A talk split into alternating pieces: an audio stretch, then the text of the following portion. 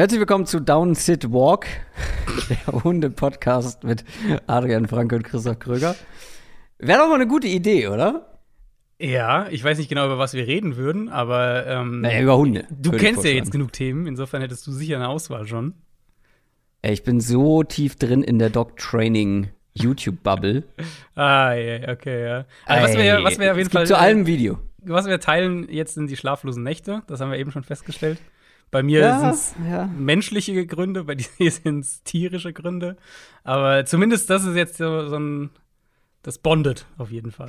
Ja, äh, Down Sit Walk übrigens kommt leider nicht von mir. Muss ich Shoutout geben. Ähm, ich habe leider vergessen, von wem. Ich habe es gerade noch mal versucht bei Instagram zu finden, aber derjenige wer, wird wissen, wer diese großartige Idee. Also da, ihr könnt den Namen haben. Wenn ihr einen Hunde-Podcast machen wollt, go for it.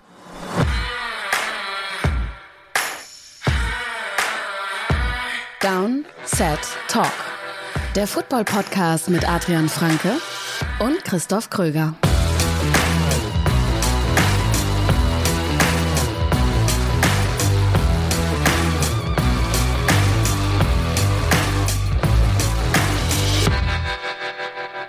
Das ist Down, Set, Talk. So heißt dieser Podcast nämlich eigentlich. Das ist der offizielle NFL-Podcast von The Zone Spox mit mir, Christoph Kröger und Adrian Franke. Einen wunderschönen guten Tag. Wir machen weiter mit unseren Division Previews. Wir liefern euch immer so einen kleinen Überblick in einer Folge über eine Division, über vier Teams, gehen die ganzen Personalien durch, liefern eine Einschätzung. Was glauben wir? Wie wird sich dieses Team oder generell alle diese Teams in der Division schlagen? Heute ist die NFC East dran, also die Cowboys, die Eagles, die Commanders zum allerersten Mal und die New York Football Giants. Bevor wir das machen, ähm, wir nähern uns vor allem der Fantasy-Saison. Ich habe schon angefangen mit meinen, mhm. meinen Fantasy-Rankings. Wir wollen auch noch eine Bonusfolge auf jeden Fall zu diesem Thema machen, mhm. mindestens eine. Schauen wir mal, wie das zeitlich unterzukriegen ist. Aber natürlich wird es auch dieses Jahr wieder die Downset Talk Fantasy Football Bundesliga geben. Und da habe ich ein paar Infos für euch mitgebracht. Ähm, ich habe schon mal gesagt, also der Anmeldezeitraum dafür beginnt am 1.8. Das ist Montag, richtig? Das ist ja schon nächste Woche. Äh, das ist nächste und Woche. Und dann geht dieser Anmeldezeitraum 10 Tage bis zum 10.8. Ihr könnt euch anmelden unter downsettalk.de slash fantasy-bundesliga. Ihr müsst dafür Patreon-Supporter von diesem Podcast sein. Auch da findet ihr alle Infos auf unserer Homepage. Und für Spielerinnen und Spieler, die 2021 schon dabei waren, die müssen sich auch nochmal anmelden. Ganz wichtig. Ihr habt natürlich Vorrang sozusagen, aber ähm, trotzdem müsst ihr euch dann nochmal anmelden, bitte. Und Leute, die neu mit dabei sind, da kommt es dann auf den Zeitpunkt der Anmeldung an. Also je früher, desto besser. Wir haben wieder eine Obergrenze von 1404 Spielern. Und ich habe extra nochmal mich vergewissert.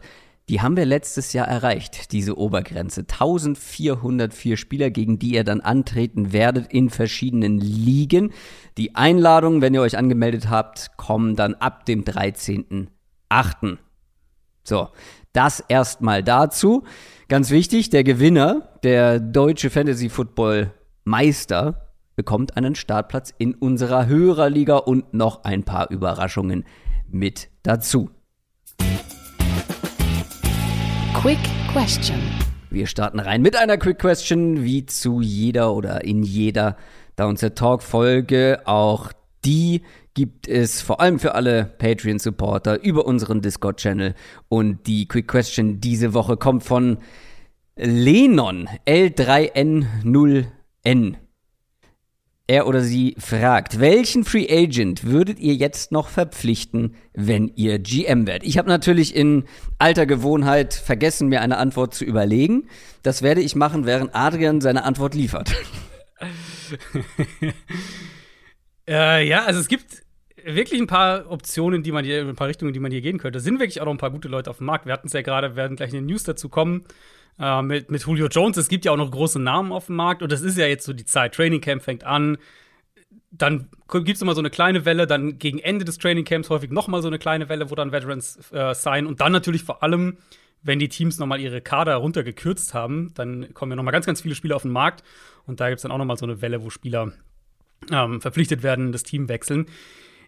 Ich finde, es gibt halt einen Spieler, der herausragt. Und es ist logisch, dass er, dass er noch nicht gesigned wurde. Es gibt einen logischen Grund dafür. Aber trotzdem ragt er für mich so heraus, dass wenn ich jetzt als GM drauf gucken würde und halt nicht unbedingt einen Spieler bräuchte, der mir direkt Woche 1 hilft, ähm, aber dann würde ich Odell Beckham sein, weil der hat letztes Jahr einfach gezeigt, dass er jetzt, er ist nicht mehr das, was er vielleicht mal war, äh, dieser absolute Elite-Receiver, der ja als Rookie ja schon die Liga eigentlich erobert hat.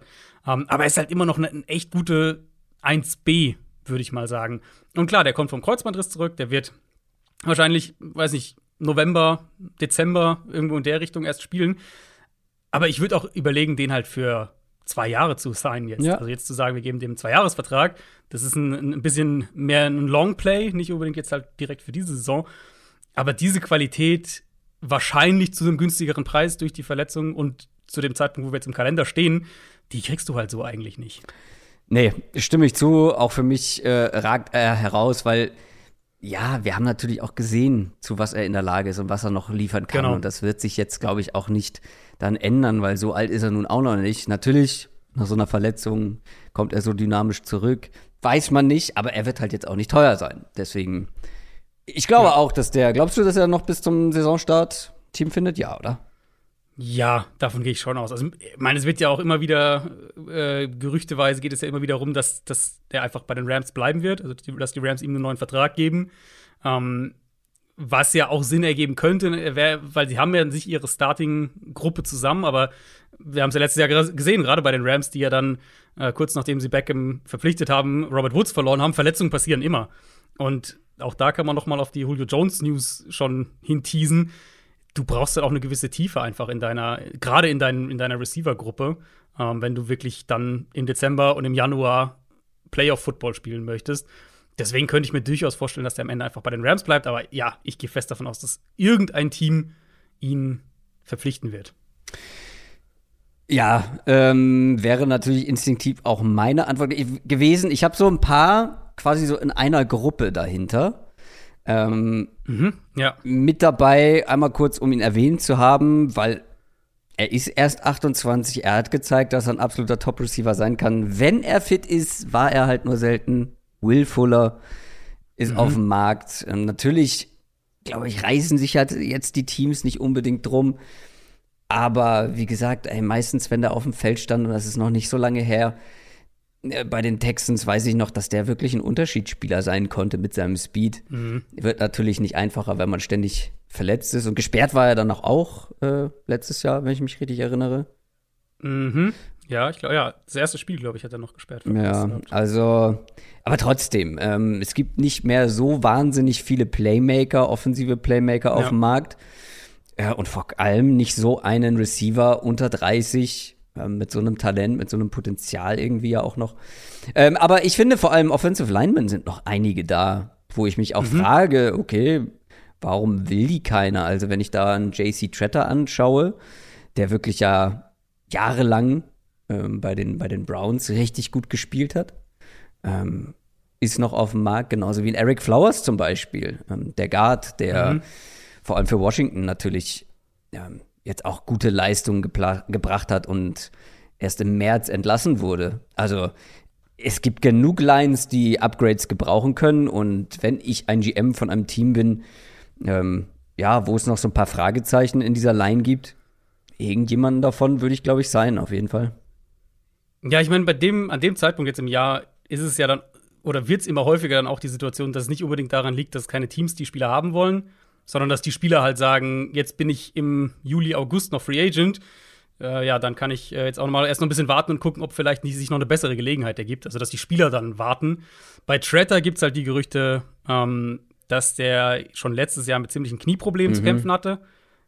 Das ist, kann durchaus sein, dass es da eine, eine Medical-Geschichte ist. Ähm, aber ja, es gibt auf jeden Fall da noch Tiefe. Ich finde auch Defensive Front gibt es noch einige Spieler, wo ich mir gut vorstellen kann, dass du da also da reden wir jetzt, auch bei Will Fuller zum Beispiel, reden wir ja nicht von irgendwie 10 Millionen nee. oder sowas, sondern halt von, weiß nicht, ein Jahr 4 Millionen oder irgendwas ja. in der Ecke wahrscheinlich.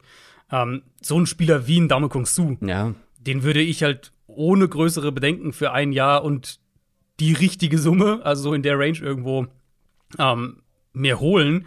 Und du weißt einfach, du kriegst einen, einen, einen immer noch sehr soliden, rundum soliden äh, Rotationsspieler für deine Interior Line, der jetzt nicht, also wenn du den im August holst, der, der ist ja nicht davon abhängig, dass er dein Scheme perfekt kennt. Der spielt halt in der Interior Defensive ja. Line, das wird er schon hinkriegen bis dahin.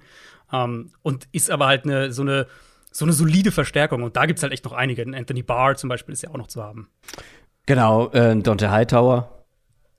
Mhm. Auch so ein Name. Anthony Hitchens wäre auch noch mit dabei. Karl Nassib, ähm, aktuell ohne Team. Ja, gibt noch ein paar interessante Namen und wir werden auch noch einige Signings sehen. News aus der NFL. Wir sprechen in den News auch über ein Signing, fangen aber an mit einer Vertragsverlängerung, die es ganz schön in sich hat. Und zwar haben die Cardinals mit ihrem Quarterback Kyler Murray verlängert. Sie haben leider nicht abgewartet, ähm, oder sie haben es leider nicht vor unserer Division Preview gemacht. Aber gut, wir aber sprechen hier in den News Ich habe gesagt, äh, vor Training Camp. Ja. Ich habe es in der Folge, glaube ich, sogar extra gesagt. Ja, äh, so ist es gekommen. Aber dieser Vertrag, ähm, über den wurde viel diskutiert in den letzten Tagen. Absolut. Also ich, ich glaube, man, man kann es auch ähm, unterteilen vielleicht, weil ich finde, der sportliche Aspekt ist in meinen Augen relativ simpel äh, runterzubrechen. Also der Vertrag erstmal sind fünf Jahre, äh, 230,5 Millionen Dollar, 104 Millionen komplett garantiert. Er hat noch zwei Jahre Rookie-Vertrag, also ist damit für die nächsten sieben Jahre an die Cardinals gebunden. Der ähm, neue Vertrag greift dementsprechend auch erst 2024 dann so richtig wenn wir aufs Sportliche gucken, es, ich habe das auch auf Twitter in der Richtung geschrieben. Es ist ja eigentlich relativ simpel, wenn du, wenn wir auf diese Position gucken. Du hast als Team mehr oder weniger zwei Optionen. Option 1 ist, du hast einen, wie hier in dem Fall, einen Borderline Top 10 Quarterback, der 24 Jahre alt ist, der sich jedes Jahr deutlich gesteigert hat, der jetzt aus seiner mit Abstand besten Saison kommt. Und wenn du mit dem verlängern willst, dann zahlst du ihm Top 5 Money auf der Position. Ja. Das ist einfach ja. so. Das war schon immer so und es ist halt noch extremer geworden mit der gestiegenen Relevanz der Quarterback-Position. Ähm, wir wissen auch, dass der Vertrag in den nächsten 12, 13 Monaten von Lamar Jackson übertroffen wird, von Justin Herbert, von Joe Burrow. Die werden ja alle da drüber landen. Und so läuft es einfach. Das ist keine, das ist keine neue Erkenntnis, dass halt Quarterbacks, die in dieser Top 10 Range sind, wenn die ihren neuen Vertrag dann bekommen, erstmal Top 5, Top 3 Geld haben im ersten Moment.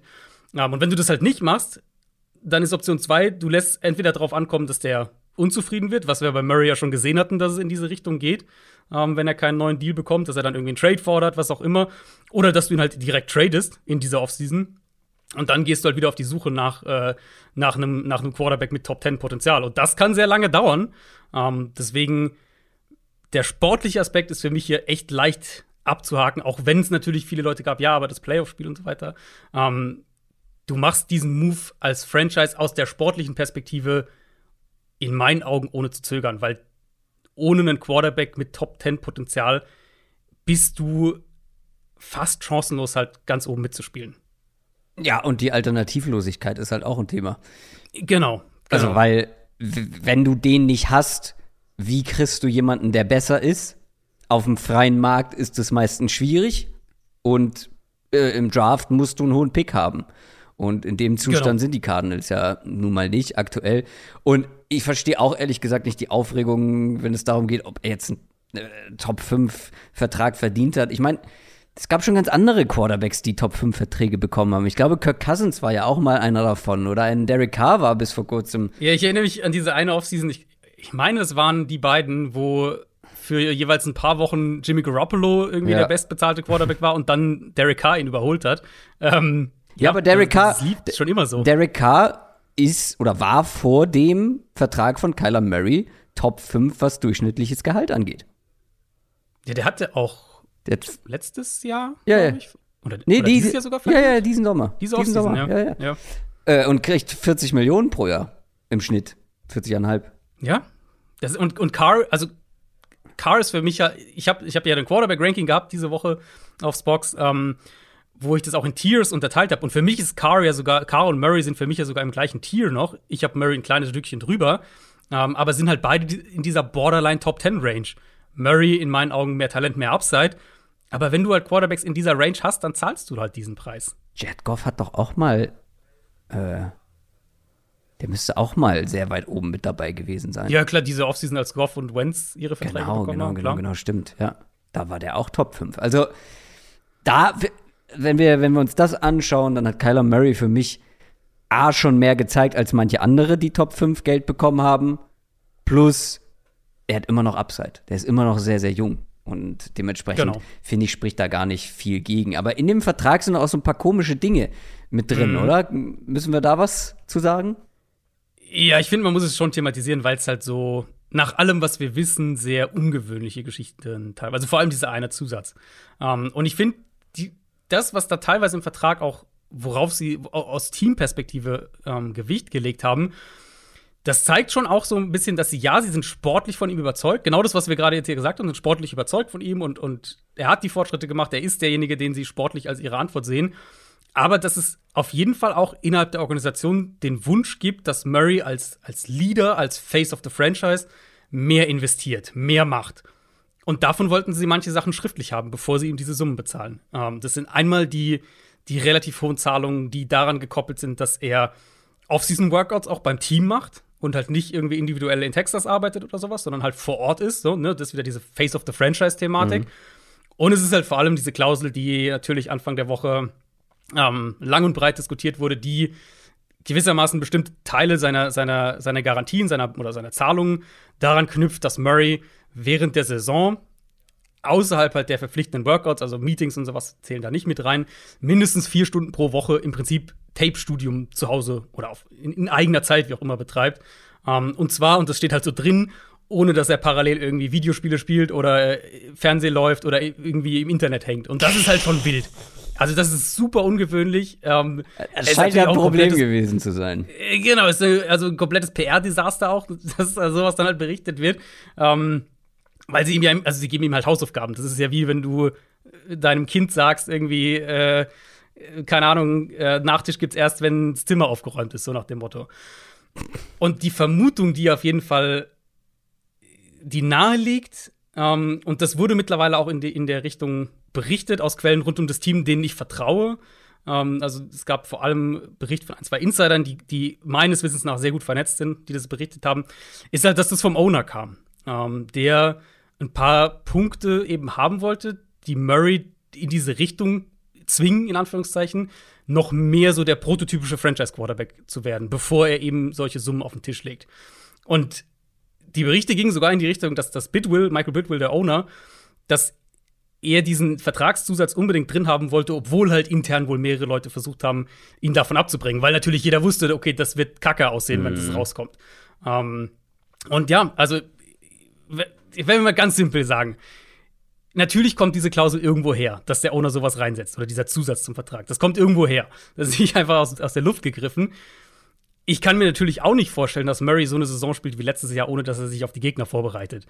Ähm, ich denke, dass sie das jetzt so ausformulieren und dass sie ihn, dass sie diese Sachen so mit Zeitangabe und alles da reinpacken, ist halt schon ein Stück weit kurios auf jeden Fall und natürlich überhaupt kein guter Look für beide Seiten. Ähm, ob das jetzt in dieser, in dieser, äh, in dieser Betrachtung, ob das jetzt von uns irgendwie überschätzt wird, ähm, ob das irgendwie einfach nur der Owner war, der bestimmte Sachen reinschreiben wollte, damit er besser schlafen kann, wenn er einen 230 Millionen Dollar Vertrag rausgibt, weiß ich nicht. Aber es gibt natürlich einen Grund dafür, Ja.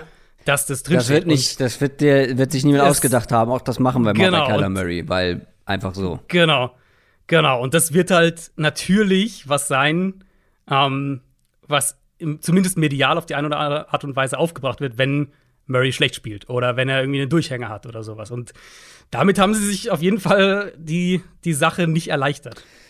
Ja, schwierig. Also das sollte man im besten Fall auf einer anderen Ebene klären als in einem Arbeitsvertrag. Ja, es, ja, es ist halt, was mich halt wirklich stutzig macht, ist, dass es eben wirklich vom Owner kommt, wenn diese Berichte stimmen.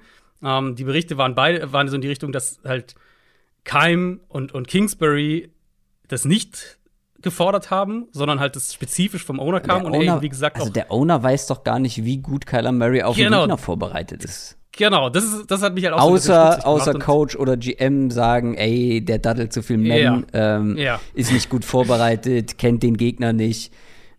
Ja, genau, Äh, genau. dann, Und okay, aber wenn die nicht, also den Eindruck sind- hatte ich letztes Jahr nicht. Also, Ja, und vor allem, wenn natürlich die, hatte ein paar schlechte Spieler. wenn aber- Kingsbury n- so eine Klausel nicht will oder nicht braucht, dann wird er es auch wahrscheinlich nicht zum Owner gesagt haben. Also, Genau, deswegen denke ich, dass es ein übergreifendes Thema irgendwie dahinter steht. Und jetzt, da kommen wir jetzt dann in den spekulativen Bereich, klar. Ähm, ich glaube halt nicht, dass, dass dahinter steht, dass Murray letztes Jahr nur zwei Stunden die Woche Tape geschaut hat und sie sagen wollen, sagen, hier, du musst aber vier schauen, sondern es ist irgendwas Übergreifendes. Und ich denke, das geht halt, wie gesagt, genau wie diese Thematik, ähm, wir wollen, dass du hier bist, dass du hier in der Saisonvorbereitung bist, auch in den frühen äh, Teilen der Saisonvorbereitung und nicht halt individuell irgendwo anders arbeitest. Geht halt in die Richtung, dass sie ihn da so ein bisschen in der Richtung pushen wollen, du bist jetzt das Gesicht der Franchise, wir erwarten bestimmte Dinge und wir erwarten die nicht nur, sondern wir schreiben die halt auch in den Vertrag rein. ja, zeugt aber auch ein bisschen von Misstrauen grundsätzlich. Und Genau, ganz ehrlich, absolut, an ja. Kyler Murrays Stelle hätte ich gesagt, okay, wir machen eine Million weniger, aber streich die, diese Das Klausel finde ich halt raus. auch so kurios, Dass man, ja, also, dass er das- oder, ja. na, er hat ja auch einen relativ langen Hebel, logischerweise. Ähm, sagen, okay, ähm, finanziell und so weiter ist alles cool, mache ich, aber nicht mit dieser Klausel drin. Das hätte, ich hätte niemals einen Vertrag ja. unterschrieben an seiner Stelle mit so einer Klausel. Das, das finde ich auch kurios. Da frage ich mich halt, ob irgendwie, also Murray selber ne, ist natürlich der Berater in erster Linie, ob der Berater da nicht wusste oder, nie, oder gedacht hat, das ist nicht so gravierend, ob sie das einfach so als nicht so, nicht so schwerwiegend irgend, oder was ist schwerwiegend, aber nicht so äh, angreifend wahrgenommen haben oder wie das dazu kam, dass sie das durchgewunken haben oder ob der Owner gesagt hat, wenn die Klausel, wenn, wenn dieser Zusatz nicht drin ist, dann gibt es keinen Vertrag. Keine Ahnung. Ja, aber dann gibt es keinen Vertrag. Glaubst du, dass ein Kyler Murray nach Ablauf ähm, des Rookie-Vertrags Eben halt nicht, ja. nicht ähnliche Summen bekommen? Natürlich, wir wissen nicht, was in der kommenden Saison passiert. Verletzung, immer ein Thema. Risiko äh, in jedem Spiel, aber trotzdem. Äh, das zu Kyler Murray. Dann haben wir eben über Free Agents gesprochen und einer ist jetzt vom Markt. Ein großer Name auf jeden Fall, der in ein vollgepacktes Wide Receiver Core kommen wird. Und zwar Julio Jones geht zu den Tampa Bay Buccaneers. Ja, war jetzt nicht das Team, was ich äh, vermutet hatte. Packers hat man ja immer wieder gehört, wurde auch dann berichtet, dass die auch mit dabei waren, auch, ähm, auch interessiert waren. Kann natürlich sein, dass Tampa Bay einfach irgendwie am meisten geboten hat. Von der Rolle her wäre Green Bay natürlich interessanter gewesen, weil da hätte er ja eine reelle Chance gehabt, der Nummer 1 Receiver sogar zu sein. In Tampa ist er halt die 3, die 4. Also Evans ist die 1. Chris Godwin hat, hat Anfang Ja. der Woche die freie Gabe Ja. bekommen fürs Training Camp. Also der ist auch zurück nach seinem Kreuzbandriss. Sie haben Russell Gage für nicht wenig Geld geholt. Sind ja mehrere junge Receiver, die sie die letzten zwei Jahre gedraftet haben. Also, er wird halt auf einem Pitch-Count sein, er wird in der Rotation sein, was wahrscheinlich gut ist für ihn, wenn wir gucken, wie er Ja, vor allem wie abgebaut hat, Ja, wie er verletzungsanfällig war. Genau. Genau. Ähm, aber ich könnte mir halt auch vorstellen, dass wir Tampa Bay vielleicht auch mehr noch in tatsächlich vier Receiver-Sets dann sehen nächstes Jahr, jetzt wo Gronk weg ist. Ähm, dass sie da vielleicht ein bisschen mitprobieren. Und natürlich, sie bauen auf jeden Fall sich eine, eine ziemlich beeindruckende Tiefe Ja. im, im Receiving Core, was ja letztes Jahr der Mangel an Tiefe, wenn man so will, gerade dann auch in den Playoffs äh, zum Problem wurde. Als dann Antonio Brown weg war, als Godwin sich verletzt hatte, da war das ja dann ein Problem. Das stimmt. äh, Und es ist aber auch so ein bisschen kaltes Wasser auf diesen Russell Gage-Hype, den es zumindest in der Fantasy-Community bisschen, ja. gab. Ja, Der wird auf jeden Fall ein paar Snaps weniger spielen, könnte ich mir vorstellen. Je nachdem, wie fit Julio Jones ist, aber trotzdem, der hat immer noch die Maße, der hat immer noch diese Physis, selbst wenn er nur so eine Red Zone-Waffe ist. Ähm, ich glaube, genau. dafür reicht's ja allemal. Und das könnte natürlich, also sie haben natürlich auch Mike Evans, der, der auch die Physis hat, keine Frage. Aber Natürlich. vielleicht halt auch so ein Hintergedanke, Aber- wenn du Gronk genau, nicht mehr hast, genau. dann hast du jetzt ein anderes großes Big Body Target. Und Kyle Rudolph kann das auch in der Red Zone, ist er natürlich aber, Ja. ähm, hat natürlich nicht die Dynamik, die Julio Jones zumindest ansatzweise immer noch hat. Ähm, dann kommen wir zu einer nicht so schönen Nachricht, denn Rookie John Mechie ist an Leukämie erkrankt. Ja, er hat die Diagnose jetzt gerade vor ein paar Tagen erst bekommen, oder zumindest die vor ein paar Tagen äh, öffentlich gemacht. Es handelt sich wohl um die am besten heilbare Form von Leukämie, so hat er selbst auch gesagt in seinem Statement. Natürlich trotzdem erstmal heftig. Ähm, er hat auch gesagt, dass er deswegen in der kommenden Saison wahrscheinlich nicht spielen wird, infolge dann der Behandlung, was ja irgendwie auch logisch Ja. ist.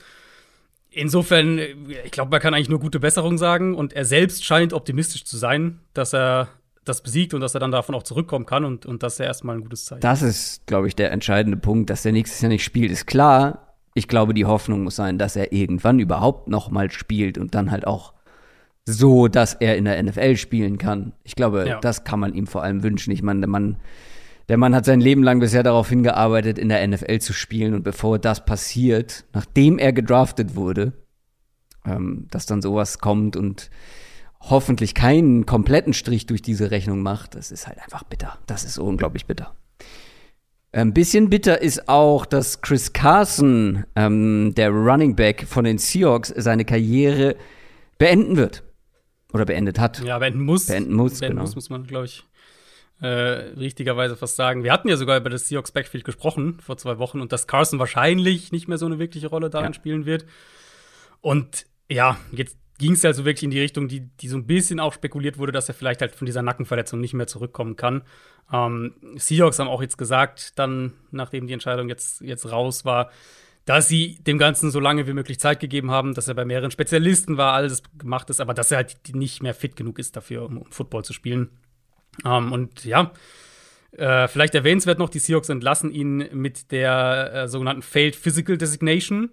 Das ist wichtig, weil er dadurch Anspruch auf mehrere Millionen Dollar über die Injury Protection im, im CBA hat. Also ähm, guter Move von den Seahawks an der Stelle. Es ist das Backfield jetzt von Kenneth Walker und Rashad Penny. Das hatten wir ja auch so vermutet ja. in, der, in der Division Preview. Und ich glaube, zu Carson kann man einfach nur sagen, das war in, in, wenn er fit war, und er hatte natürlich immer wieder mit Verletzungen zu kämpfen, aber wenn er fit war, unheimlich unterhaltsamer Runner. Und ich, für mich immer noch der Running Back, der äh, in Seattle Marshawn Lynch am nächsten kam, von seiner, von seiner Spielweise her. Ja, ja, von der Spielweise her auf jeden Fall. Und er war ja auch, wenn fit, ein richtig guter Back. Aber ja, ich habe gerade noch ja. mal geschaut, der hat, also seine Saison mit den meisten Spielen waren 15 Spiele. Gab es noch eine mit 14, mit 12. Aber ah, das ist echt bitter, weil der Typ ist 27 und der Körper war einfach nicht für die NFL mhm. gemacht. Ähm, weil immer, wenn er gespielt hat, war er eigentlich gut. Es ist auch eine bittere Nachricht. Aber die Seahawks logisch sind in Sachen Running Backs natürlich perfekt vorbereitet und man kann nie genug Running Backs draften. Das war's zu den News. Wir gehen jetzt zur NFC East. NFL Preview. Das ist eine Division, die vor gar nicht allzu langer Zeit keinen besonders guten Ruf hatte. Hm, letzte Saison sah es dann schon ein bisschen besser aus und ich glaube, dieses Jahr könnte es zumindest eine sportlich spannende Saison werden oder äh, Division werden, weil wir haben, glaube ich, auch schon bei anderen Divisions darüber gesprochen, vielleicht war es letzte Woche. Ich könnte mir vorstellen, dass diese Division etwas näher zusammenrücken wird. Ja, das vermute ich auch. Und ich finde, es ist halt auch eine Division, die intriguing ist. Also eine Division, die mal mindestens zwei Teams hat, wo ich drauf gucke und sage, da bin ich echt gespannt drauf. In einem positiven Sinne. Ähm, da bin ich wirklich gespannt drauf, wie die sich entwickeln, wo die Reise hingeht, wo die, äh, wie das sportlich aussieht und, und auch ganz, ganz platt, ähm, wie viele Spiele die gewinnen. Und das finde ich ist dann, das macht eine Division schon immer irgendwie interessanter, auch drüber zu reden und, und natürlich dann auch die Spiele zu gucken. Ja, aber ähm, die Cowboys hatten letztes Jahr zwölf Siege, die Giants vier und ja, ich kann mir vorstellen, dass die Giants vielleicht ein paar mehr und die Cowboys oder der erste der Division ein paar weniger äh, Siege holt. Mhm. Also das halte ich für durchaus denkbar. Und ja, dann kommt es am Ende auf Feinheiten an. Ich finde, das ist eine sehr schwierig zu greifende Division, beziehungsweise ich habe mich schwer getan, jetzt zu dem Zeitpunkt im Jahr einzuschätzen, wer wie wo auf welchem Platz landet oder wer wie viele Siege holt. Wir machen das Ganze wieder mhm. in umgekehrter Reihenfolge nach den Standings des vergangenen Jahres und damit fangen wir an bei den New York Giants.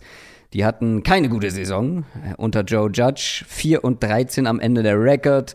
Joe Judge ist weg, Dave Gettleman ist weg, neues Regime und ich finde, die Giants sind wirklich eins der spannenderen Teams dieses Jahr. Ich weiß nicht, ob du die Giants meintest eben, ähm, als du gesagt ja, hast. Die waren eins ja, davon, ja. Das liegt natürlich vor allem auch daran, dass man mit Brian Dable einen sehr interessanten Head Coach bekommen hat, ehemaliger Offensive Coordinator von den Bills, der ja bei den Bills sehr, sehr gute Arbeit gemacht hat und jetzt zum ersten Mal als Head Coach ran darf. Und dann auch noch von den Bills Joe Schön als GM geholt.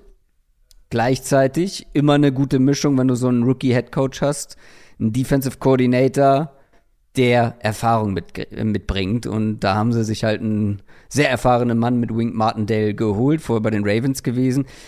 Ähm, dazu dann halt noch ein paar spannende Picks mit dabei. Das ist halt, das, es ist schon so ein Komplettpaket Hoffnung einfach, äh, mit dem man, glaube ich, als Giants-Fan in die Saison startet. Zur Offense, äh, oder lass uns mit der Offense anfangen, weil das ist ja nun mal auch Brian Dables Kerngebiet gewesen. Gilt ja grundsätzlich auch als ein sehr beliebter Coach unter den Spielern, zumindest war das bei den Bills der Fall. Hat Josh Allen mitgeformt, hat aus diesem ja sehr rohen Quarterback das gemacht, was er dann vor allem letzte Saison geworden ist und gilt halt als jemand, der junge Quarterbacks verbessern kann. Und die Giants haben einen noch relativ jungen Quarterback, der Verbesserung benötigt. Gut, fairerweise muss man sagen, das Umfeld und die Umstände haben auch Verbesserungen gebraucht, gar keine ja, Frage. Er hat nicht viel Hilfe nee. jetzt in den letzten Jahren unbedingt. Ja. ja der Owner, äh, John Mara, hat ja sogar selbst gesagt, wir haben alles getan, damit er scheitert sozusagen. Ja, ähm, ja. ja. ist dann halt auch ein bisschen schwierig, wenn man das über die eigene Arbeit mehr oder weniger, oder zumindest die Arbeit von den Leuten sagt, die man selber angestellt hat. Trotzdem Pass-Blocking, Pass-Catching, Scheme, Coaching, alles, das war alles nicht hilfreich und trotzdem, Daniel Jones hat jetzt mehrere Jahre Zeit gehabt, um zu zeigen, was er kann. Bislang ist er in den meisten Bereichen unterdurchschnittlich gewesen, aber umso interessanter ist es natürlich jetzt, zu sehen, was er mit diesen neuen Umständen, mit den teilweise verbesserten Umständen und eben mit einem offensiv orientierten Coach machen kann. Vor allem hat man zum Beispiel in die Offensive Line investiert. Das Waffenarsenal ist eigentlich vielversprechend. Es gibt wenig Ausreden und es gibt vor allem jetzt diese eine Saison für Daniel Jones, sich zu beweisen. Lass uns das mit den Umständen und dem ganzen Drumherum mal ein bisschen aufschieben. Ähm, was erwartest du von Daniel Jones? Oder kann, kann, man das ohne die Umstände machen? Kann man darüber sprechen, was man von Daniel Jones individuell also, erwartet? Also, ich finde, man kann ein bisschen ähm, drauf gucken, oder das war zumindest, was mir dann aufgefallen ist, als ich jetzt die Giants vorbereitet habe, war auch noch mal so ein bisschen der Quervergleich einfach zum letzten Jahr und dem, was er bisher gemacht hat. Und ich fand seine Saison letztes Jahr dann, als ich jetzt wirklich noch mal im Detail angeguckt habe, die war echt einfach komisch. Also das hat, das hat so vieles nicht gepasst. Deswegen bin ich umso mehr noch gespannt, wie viel wir dann vielleicht rückblickend noch dem, dem, dem alten Coaching-Staff anlasten werden, falls es natürlich mit Dable deutlich besser laufen sollte. Also zum Beispiel hat er halt viel mehr auf Sicherheit bedacht gespielt letztes Jahr. Hat viel weniger Big Plays versucht, ist viel weniger in diese, in diese, diese High-Risk, High-Reward-Plays mhm. gegangen. Mhm. Er hat auch viel weniger Fehler gemacht. Ja, ne? also die Seite der Medaille Gut. war schon auch da. Aber das ist halt eigentlich nicht sein Spiel. Ja. Weil Daniel Jones ist nicht der Quarterback, der dir jetzt Spiele so als, als konstanter äh, Passer aus der Pocket, High-End Game Manager mäßig gewinnt. Er ist jetzt da nicht katastrophal oder so. Aber das ist nicht die Qualität, um die du die Offense aufbauen solltest, wenn Daniel Jones der Quarterback ist. Der war dann am besten. Ähm, und das, so, so, kam er ja auch ein bisschen in die NFL. Das waren ja so die ersten Eindrücke von ihm, wo er, wo er dann gleich so alle dachten, ach krass, okay, haben wir den vielleicht doch alle unterschätzt. Ähm, er war dann am besten, wenn er vertikal angreifen durfte, wenn er auf die Big Plays gehen konnte, wenn er, wenn seine Athletik auch im Run-Game wirklich ein Faktor war. Und da bin ich halt jetzt ohne irgendwie schon zu sehr auf Personalien oder, oder, oder Offensive Line oder was einzugehen, aber da bin ich einfach gespannt, was Stable mit dem plant. Also werden sie vertikaler im Passspiel werden, was er mit Josh Allen eigentlich immer gemacht Eben. hat, obwohl die ja auch eine Spread Offense und sowas waren, haben die immer ein vertikales Element priorisiert. Ähm, was macht er mit Daniel Jones als Runner? Auch hier Josh Allen. Josh Allen, also diese Quervergleiche wird es natürlich immer geben, wenn wir jetzt auf die Giants gucken und, oder wenn ihr irgendwie Giants Previews euch anschaut. Josh Allen ist nun mal eine ganze Ecke talentierter in jeder Hinsicht, physisch als Quarterback, als Daniel Jones. Aber von der Grundidee her, glaube ja. ich, gibt es schon einige Elemente, die man mit rübernehmen kann aus dieser Offense. Und deswegen, es ist ein absolutes Make-or-Break, ja, ja, Für, für Daniel Jones. Aber ich glaube halt, besser hätte das nicht treffen können als, als, äh, als den Coaching-Staff. Und weil sich dieses neue Regime ja auch bemüht hat, die Umstände halt signifikant zu verbessern. Mhm. Vor allem gucken wir auf die Offensive Line. Ähm, das war nix bislang bei den Giants mit Daniel Jones und jetzt hast du zwei Top 10 Picks in Tackle investiert über die letzten Jahre. Andrew Thomas hatte eine miese Rookie-Saison, aber jetzt das zweite Jahr deutlich besser. Pass-Blocking-Effizienz von 94 auf 98 Prozent gestiegen. Statt 57 Pressures nur noch, ähm, ich glaube, 18 waren es äh, zugelassen. 10 statt nee, zwei statt zehn Sacks. Also in allen Bereichen einen enormen Sprung gemacht. Und wenn er das Niveau halten kann, ähm, dann ist das wirklich ein richtig guter Tackle. Und dazu kommt eben noch ein Evan Neal, ähm, jetzt früh gepickt im, im Draft, der sicherlich auch seine Rookie-Momente haben wird, aber mhm. natürlich ein sehr vielversprechendes Prospect war und ist und einfach ein Riese ist. Also, den musst du halt auch erstmal wegbekommen oder aus ja. dem Weg bekommen oder um ihn herum ja. kommen, ganz egal. Also, ja. Ähm, und der auch schon Right Tackle gespielt hat. Das finde ich ist auch immer wichtig zu sagen, weil wir hatten das ja letztes Jahr mit, äh, mit Penny Sewell, der dann im Laufe der Saison wurde gebraucht besser, hat, aber er hat halt diese, genau, diese, diese Anlaufphase einfach gebraucht. Evan Neal wird, wie du gesagt hast, auch seine Rookie-Momente haben. Und das ist jetzt auch kein, also Penny Sewell, Sewell war das deutlich talentiertere Tackle-Prospect nochmal, auf einem sehr hohen Level natürlich beide, aber ähm, Sewell würde man klar vor, vor Evan Neal ranken, aber Evan Neal hat halt Right Tackle schon gespielt. Also der wird, das wird für ihn jetzt keine Umstellung sein. Ja, und da haben wir ja auch rund um den Draft viel drüber gesprochen. Weil wir ja dachten auch, äh, sie nehmen zum Beispiel Cross, äh, weil sie ihn so gerne mögen, aber es war dann Evan Neal. Aber das ist ja noch nicht das einzige oder nicht ähm, die einzige Verpflichtung, die man da getätigt hat. Man hat einen Mark Lewinsky bekommen aus mhm. einer guten Colts-Line, sehr solider, erfahrener Guard. John Feliciano wurde aus Buffalo mitgebracht für Center, der, also höchstwahrscheinlich Center, hat eigentlich schon alles Mögliche gespielt an der Line, bringt auch Erfahrung zumindest mit. Ähm, Nick Gates gibt es da noch, der war 2020 Starter, aber hat sich dann verletzt und ich glaube, so der große Schwachpunkt wird dieser zweite Guard-Spot sein. Ähm, da erwarten viele, dass ein mhm. Shane Lemieux spielt. Es gibt aber noch einen Fünf-Runden-Pick mit Marcus McCathan. Bekommt vielleicht eine Chance, aber wie schätzt du die Line insgesamt? Ah, es gab ja noch, stimmt, es gab noch einen Dritte-Runden-Pick, den man in Tackle investiert hat. Also da hat man auch noch in die Tiefe äh, oder für die Tiefe was getan. Wie schätzt du die Line insgesamt ein? Weil, also wenn Evan Neal jetzt keine katastrophale Rookie-Saison spielt, hast du mhm. zumindest schon mal ein richtig gutes Tackle-Duo. Plus in, in der Interior Line, klar, es ja. ist jetzt nicht Premium, aber sollte. Aber brauchst du auch nicht unbedingt. Also, das ist ja so das Ding. Natürlich, ja. am liebsten hast du, hast du nur äh, Elite-Spieler überall, aber. Ja, wir sprechen ja noch über die Eagles, bei denen sieht das ein bisschen anders aus. Richtig. Äh, mit solide auf Guard und Center, kann, also kannst du absolut funktionieren. Und das war ja auch immer, das war ja immer auch Teil der, der Strategie eigentlich in Buffalo, wenn man da drauf guckt. Ähm, du hast ja gesagt, Feliciano hat er ja sogar mitgebracht. Ja dass sie da eigentlich in der O-Line viel auf halt solide bis, bis, äh, solide bis, bis gut gegangen sind, würde ich jetzt mal mhm. sagen. Und halt nicht unbedingt auf die High-End, wir wollen den besten, keine Ahnung, Guard-Center der Liga haben, sondern halt wirklich so auf diese durch die Bank weg solide Line. Und so ein bisschen, finde ich, sieht man das ja auch mit natürlich dem Vorteil, im Idealfall ist es ein Vorteil, dass sie die zwei hochgepickten Tackles haben, die halt, wenn die beide ihr Potenzial abrufen, hast du ein sehr gutes Tackle-Duo. Ja. Ähm, Glowinski, finde ich, ist, ist ein, das ist genau so ein Signing, was ich halt machen würde, wenn ich sage, ich will in meiner O-Line, ohne jetzt irgendwie die Unsummen ausgeben zu müssen, im Verhältnis gesehen, will ich solide werden. Ja. Das ist genau die Art Spieler, die ich da holen würde.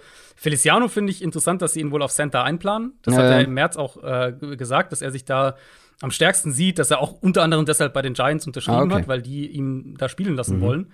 Ähm, und er hat es auch ab und zu gemacht, aber seine primäre Position war schon eher Guard. Also das ist auf jeden Fall interessant. Und dann, genau, der Left Guard Spot ist halt noch offen. Ähm, ich würde Max Garcia da noch mal reinwerfen. Mhm. Den haben sie aus Arizona geholt. Der könnte, der, der ist in Arizona auch immer wieder so ein, so ein Swing-O-Liner gewesen, der, der hier und da mal reinkam, ähm, auch gestartet hat zwischenzeitlich. Das ist dann wahrscheinlich ein Camp-Battle, aber der Rest der Line steht. Und der Rest der Line ist eben solide mit Upside. Und das, also so genauso würde ich halt eine Line auch zusammenbauen, ehrlich gesagt. Ja, also insgesamt sollte diese Line besser sein als letztes Jahr. Ich glaube, da sind wir uns einig mhm. und dann mal gucken, was draus gemacht wird. Gehen wir zu den Playmakern. Irgendwie eine Wundertüte, obwohl sich gar nicht so viel getan hat. Aber wenn wir da letztes Jahr drauf geschaut haben und ähnliche Namen gesehen haben, haben wir gedacht, eigentlich ganz gut. Aber dann waren ja vor allem die Wide Receiver es war eine der schlechtesten Wide Receiver Gruppen überhaupt in der ganzen Liga. Fünf Touchdown-Pässe wurden von Wide Receivers gefangen über die ganze Saison. Und mein Lieblings-Fun-Fact für die heutige Folge: Der eben angesprochene Tackle Andrew Thomas hat mehr Touchdown-Pässe gefangen als Kenny Golladay. das ist äh, auf jeden Fall eine Fantasy-Stat, Stat, würde ich sagen. Ja. Es war nur einer, aber es ist einer mehr als Kenny Holiday. ja. Ähm, ja, aber auch von denen hat irgendwie keiner eine verletzungsfreie Saison erlebt. Man hofft natürlich jetzt, dass ein Kadarius Tony ein ähm, bisschen besser zurechtkommt, verletzungsfrei bleibt. Und man hofft natürlich, glaube ich, auch, dass sich grundsätzlich einfach ja das Passing Game, das Passing Scheme oder generell das Offense Scheme insofern auch verändert, dass es die Wide Receiver vielleicht ein bisschen einfacher haben, dass Daniel Jones es einfacher hat, dass einfach mehr mehr kommt über die Ebene. Und ich glaube, du hast ja eben schon angesprochen mit, ähm, ja, mit den Vergleichen. Wie haben die Bills gespielt? Wie könnten die Giants jetzt spielen? Du hast die tiefen Pässe angesprochen, aber ich glaube, wir sehen halt, wir sprechen ja auch häufig darüber, was wir, was die, die Teams machen an, an Verpflichtungen und so weiter. Das zeigt eigentlich schon deutlich, wo die Reise hingehen sollen. Und ich finde, es ist ähm, offensichtliche Evan Ingram hat man ziehen lassen, den Tight End, holt dafür in Runde zwei mit Wondale Robinson noch einen noch Wide Receiver und dann guckst du darauf, wie Brian Dable ähm, bei den Bills hat spielen lassen. Eins der Teams, also die Bills, eins der Teams mit den meisten drei und vier Receiver-Sets. Und die Giants sahen da ja komplett anders aus letztes Jahr. Ganze fünf Plays mit äh, ten Personell, mit vier Wide Receivers und keinen Tight End. Hier wird es, glaube ich, auch eine Veränderung gegen, geben. Die Frage ist nur, wird das Daniel Jones entgegenkommen? Ich sag mal vorsichtig ja, mit, ein, mit ein paar äh, Fragezeichen doch noch dahinter. Also das Ding ist natürlich, du kannst mit es, es, muss ja erstmal nichts heißen, wie genau du Offense spielst, nur weil du vielleicht mehr mit, mit vier Receiver-Sets beispielsweise ähm, agierst. Was Teams häufiger machen, ist ja dann eben wirklich in Spread gehen, den Ball schnell verteilen, daraus eben wirklich Defense in die Breite ziehen. Was auch ein bisschen was ist, wo die, wo die äh, Liga, glaube ich, mehr und mehr hingeht, je mehr Defenses in einer, aus einer leichten Box heraus verteidigen. Mhm. Ähm, da musst du natürlich dann schon eher der, ähm, diese Qualität haben, diese, diese, diese Point Guard, Ballverteiler-Qualität, ähm, die jetzt vielleicht nicht unbedingt Daniel Jones größte Stärke ist. Aber du kannst logischerweise auch mit, mit der, also aus solchen Offenses heraus viel vertikal gehen. Das war ja genau das, was ich gerade gesagt habe, dass sie das in Buffalo eben ähm, trotzdem auch immer drin hatten. Und was du natürlich auch machen kannst, gerade in, in, in so einem Szenario, ist die leichten Boxes auch mit dem Quarterback-Run-Game nutzen. Mhm. Und ich denke, das ist auch was, was kommen wird. Von den Spielern her finde ich es halt super spannend, weil sie so verschiedene Rollen äh, ausfüllen können. Also Golladay ist klar, das ist sein Ex-Receiver. Ja. Darius Slayton ist noch da als so ein vertikaler Receiver. Dann Sterling mhm. Shepard wäre so die, die logische Antwort für den Slot, wenn er fit ist. Ähm, der hat ja sich ja die Achillessehne gerissen im Dezember. Also da muss man erst mal gucken, wann der wieder spielen kann. Und dann hast du halt Tony und, und Wandell Robinson, die ähnlich, so Matchup-Waffen ja. irgendwie sind. Ja. ja. so ein bisschen ähnlich auch sind irgendwo. Ähm, ich würde die halt wirklich auch gerne zusammen auf dem Feld sehen. Das würde ja vielleicht in die Richtung ja. gehen, dass wir, dass wir ein bisschen Ten-Personell dann mehr sehen. Ähm, und naja, nicht unbedingt. Ne? Also, wie, wie, du schon gesagt hast, Shepard muss man schauen, wann. Und Slayton, glaube ich, ist jetzt erstmal dahinter einzuordnen. Ne? Wahrscheinlich schon, aber, aber sie hätten halt das Personal dafür ja. jetzt. Also sie hätten halt sozusagen, wenn, wenn Shepard wieder fit ist, noch umso mehr, aber sie könnten, theoretisch könntest du ja mit Golladay und Slayton außen und, und Tony und Robinson innen auch mh, mit vier Receivern spielen. Und die beiden zusammen zu sehen, zu gucken, was sie damit, wie kreativ sie damit sind, ist, ist Robinson mehr so der klassische Slot-Receiver und Tony wird noch mehr rumgeschoben. Die, was können die mit denen nach dem, ähm, nach dem Catch machen? Ein Saquon Barkley, der dann in 10 Personal vielleicht auch rumgeschoben werden kann, in Slot gestellt werden mhm. kann. Da gibt es schon Möglichkeiten. Und deswegen finde ich, es gibt auf jeden Fall ein Szenario, in dem ähm, auch im ersten Jahr die Giants eine wirklich unterhaltsame Offense aufs Feld bringen. Mit eben der verbesserten Line, mit, mit verbessertem Coaching und mit den Waffen, die sie haben, die eigentlich besser sind als das, was sie letztes Jahr, was wir letztes Jahr von denen gesehen haben. Ja, total. Und ähm, auch was die Titans angeht, hat man ja wieder auf Passcatcher gesetzt. Ähm, Gerade mit einem Ricky Seals Jones zum Beispiel, der da auch Talent gezeigt hat. Man hat in der vierten Runde einen Daniel Bellinger geholt im Draft.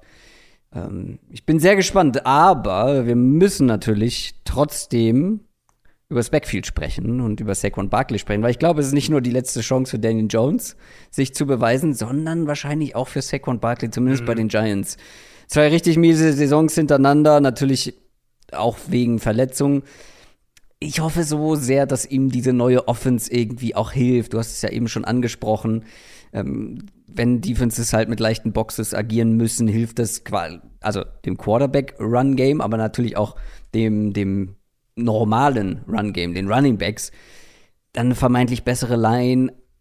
Ich habe nur so ein bisschen meine Bedenken. Ich habe mir noch mal einige Plays aus letztem Jahr angeschaut, weil er hat ja gar nicht so wenig gespielt letztes Jahr. Irgendwie hatte ich das so im Gefühl, dass er länger verletzt war, aber er hat ja relativ viel gespielt und ja, er ist noch beweglich und shifty, aber diese, diese richtige Explosivität, die ihn ja so ausgezeichnet hat, diese Dynamik, die, die ist schon so ein bisschen flöten gegangen. Und ich hoffe, dass er jetzt vielleicht mit einer, mit der Offseason da noch mal wieder was zurückfindet, aber ähm, alleine wenn du mal so die, die Breakaway-Percentage vergleichst, aus seinem ersten Jahr 54 Prozent und letztes Jahr 21,6 Prozent, es fehlt halt diese, ja, diese mhm. Explosivität und man könnte auch Argumente finden, um zu sagen, dass ein Devontae Booker letztes Jahr der bessere Running Back war im Vergleich.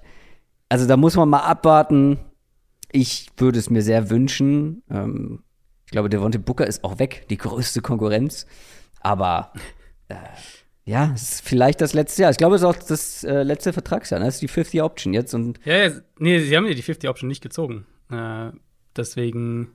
Ähm, oh, nee, doch, doch, sie haben die, nee, doch, doch, sie haben die, bei Danny Jones haben sie nicht genau, gezogen. Genau, aber bei Saquon Barkley schon, ja. Bei, genau, bei Barkley, deswegen ist es bei Barkley und Jones das letzte Jahr, weil sie genau, bei genau, Jones genau. nicht gezogen haben. Genau. Und wie gesagt, also jetzt muss er noch mal was zeigen. Aber Running Game bei ja. Brian Dable, also bei den Bills war das ja eher dann halt vor allem Fokus auf den Quarterback und ähm, man nimmt so mit, oder? Aber eher zweitrangig, ne?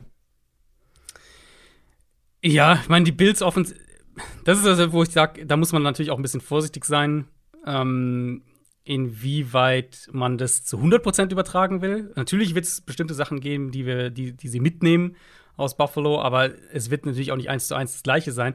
Für Barkley, also der erste Punkt ist natürlich, er muss halt fit bleiben und er muss halt in seiner Topform sein, soweit, soweit es möglich ist für ihn. Ähm, dann wird er auch eine Rolle haben, weil er ist ja nun mal ein, ein Running Back mit einer Qualität, gerade auch als Receiver, wie sie Buffalo so jetzt nicht hatte. Buffalo hat auch gute Running Backs, aber sie haben ja keinen, der an sich, wenn Barclay bei 100% ist, das alles so vereint. Und die, ja, also die Gefahr natürlich, die, was du jetzt auch so ein bisschen das durchklingen lassen, die Gefahr, die natürlich irgendwo da ist, ist halt, er ist vielleicht nicht bei 100%, dann verliert er ein paar Carries, ähm, im Backfield und die Giants gehen nicht so sehr aufs Run, auf, auf die klassischen Runs und gehen mehr auf Quarterback-Runs mhm. und, und ja, dann hast du vielleicht so eine Situation wie, ähm, wie wir sie vor drei Jahren auch in Arizona hatten, als Kingsbury kam und alle gesagt haben, David Johnson, David ja. Johnson und letztlich hat er ein Jahr in der Offense gespielt, war okay und dann war er halt weg. Ah, ah wäre schade. Ein großes What-If der NFL-Geschichte. Mhm. Saquon Barkley. Ähm, hast du noch was zur Offense, sonst würde ich zur Defense schwenken. Äh, nee, ich glaube, wir haben alles gecovert, was ich mir auch aufgeschrieben hatte. War das, das war doch letzte Saison, als einige viel von dieser Giants Defense erwartet haben, oder war das noch das Jahr davor? Ich komme mhm. manchmal durcheinander. Nee, das war letztes Jahr, nachdem sie im Jahr davor äh, äh, haben sie, glaube ich, am Ende ganz gut gespielt der Saison und dann haben, hat, hat, man gehofft, dass das sich so ein bisschen überträgt. Und sie, also sagen wir so, sie hatten ja auch jetzt nicht das schlechteste Personal an sich. Genau, also das Personal hat natürlich Hoffnung gemacht. Ich weiß noch, dass ich etwas skeptischer war und ja, irgendwo dann auch im Nachhinein berechtigt. Dieses Jahr wiederum bin ich etwas positiver bei der Defense. Also Wink Martindale ist natürlich irgendwo ein Mitgrund man sollte ihn, glaube ich, jetzt nicht glorifizieren, vor allem bei den Ravens letztes Jahr. Ich meine, wir haben bei den Ravens auch drüber gesprochen, dass da dann so ein bisschen auch, ja, sich nicht richtig angepasst wurde, dass insgesamt dann auch keine so gute Defense war, was natürlich auch an Verletzungen gelesen hat. Ähm, aber ich bin gespannt, wie es halt bei den Giants machen wird. Äh, wir gehen gleich durch alle Teile durch, aber berichtige mich gerne, aber ich war immer der Meinung, für Wink Martindale braucht auf jeden Fall schon mal eine gute Secondary, so ein Man-Coverage äh, ja. auf Cornerback, ähm, ja. um dann halt in der Front viel mit seinen Blitzpaketen und mit den mit den verschiedenen Antäuschungen, antäuschenden Blitzern und so weiter zu arbeiten. Bei den Giants ist die, wie soll man sagen, die, die ähm, Talentverteilung aber das komplette Gegenteil. Mhm. Habe ich mir auch notiert, dass ich extrem gespannt bin, wie das zusammenpasst. Also, wir können ja mal, wir können ja Safe, Secondary mal anfangen. Ja. Ähm, ist auch, finde ich, schneller abgehakt bei den Giants. Das Safety-Duo mag ich. Ich finde, da ist echt Potenzial. Ich vermute, dass wir, dass wir, ähm, dass wir Love da jetzt auch mehr sehen werden, nachdem sie Logan Ryan verloren haben. McKinney letztes Jahr in seiner ersten vollen Saison war echt ja. gut.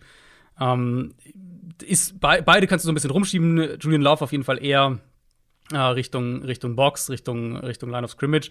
Aber die zwei mag ich eigentlich gerne. Ähm, der zweite Starting Corner Spot ist halt ein Riesenfragezeichen, nachdem ja. sie sich in erster Linie aus Cap-Gründen von äh, James Bradbury getrennt haben. Ja, also da muss man halt ganz klar sagen, dass die da vielleicht äh, Aaron Robinson, der hat letztes Jahr außen und im Slot gespielt, spielen werden.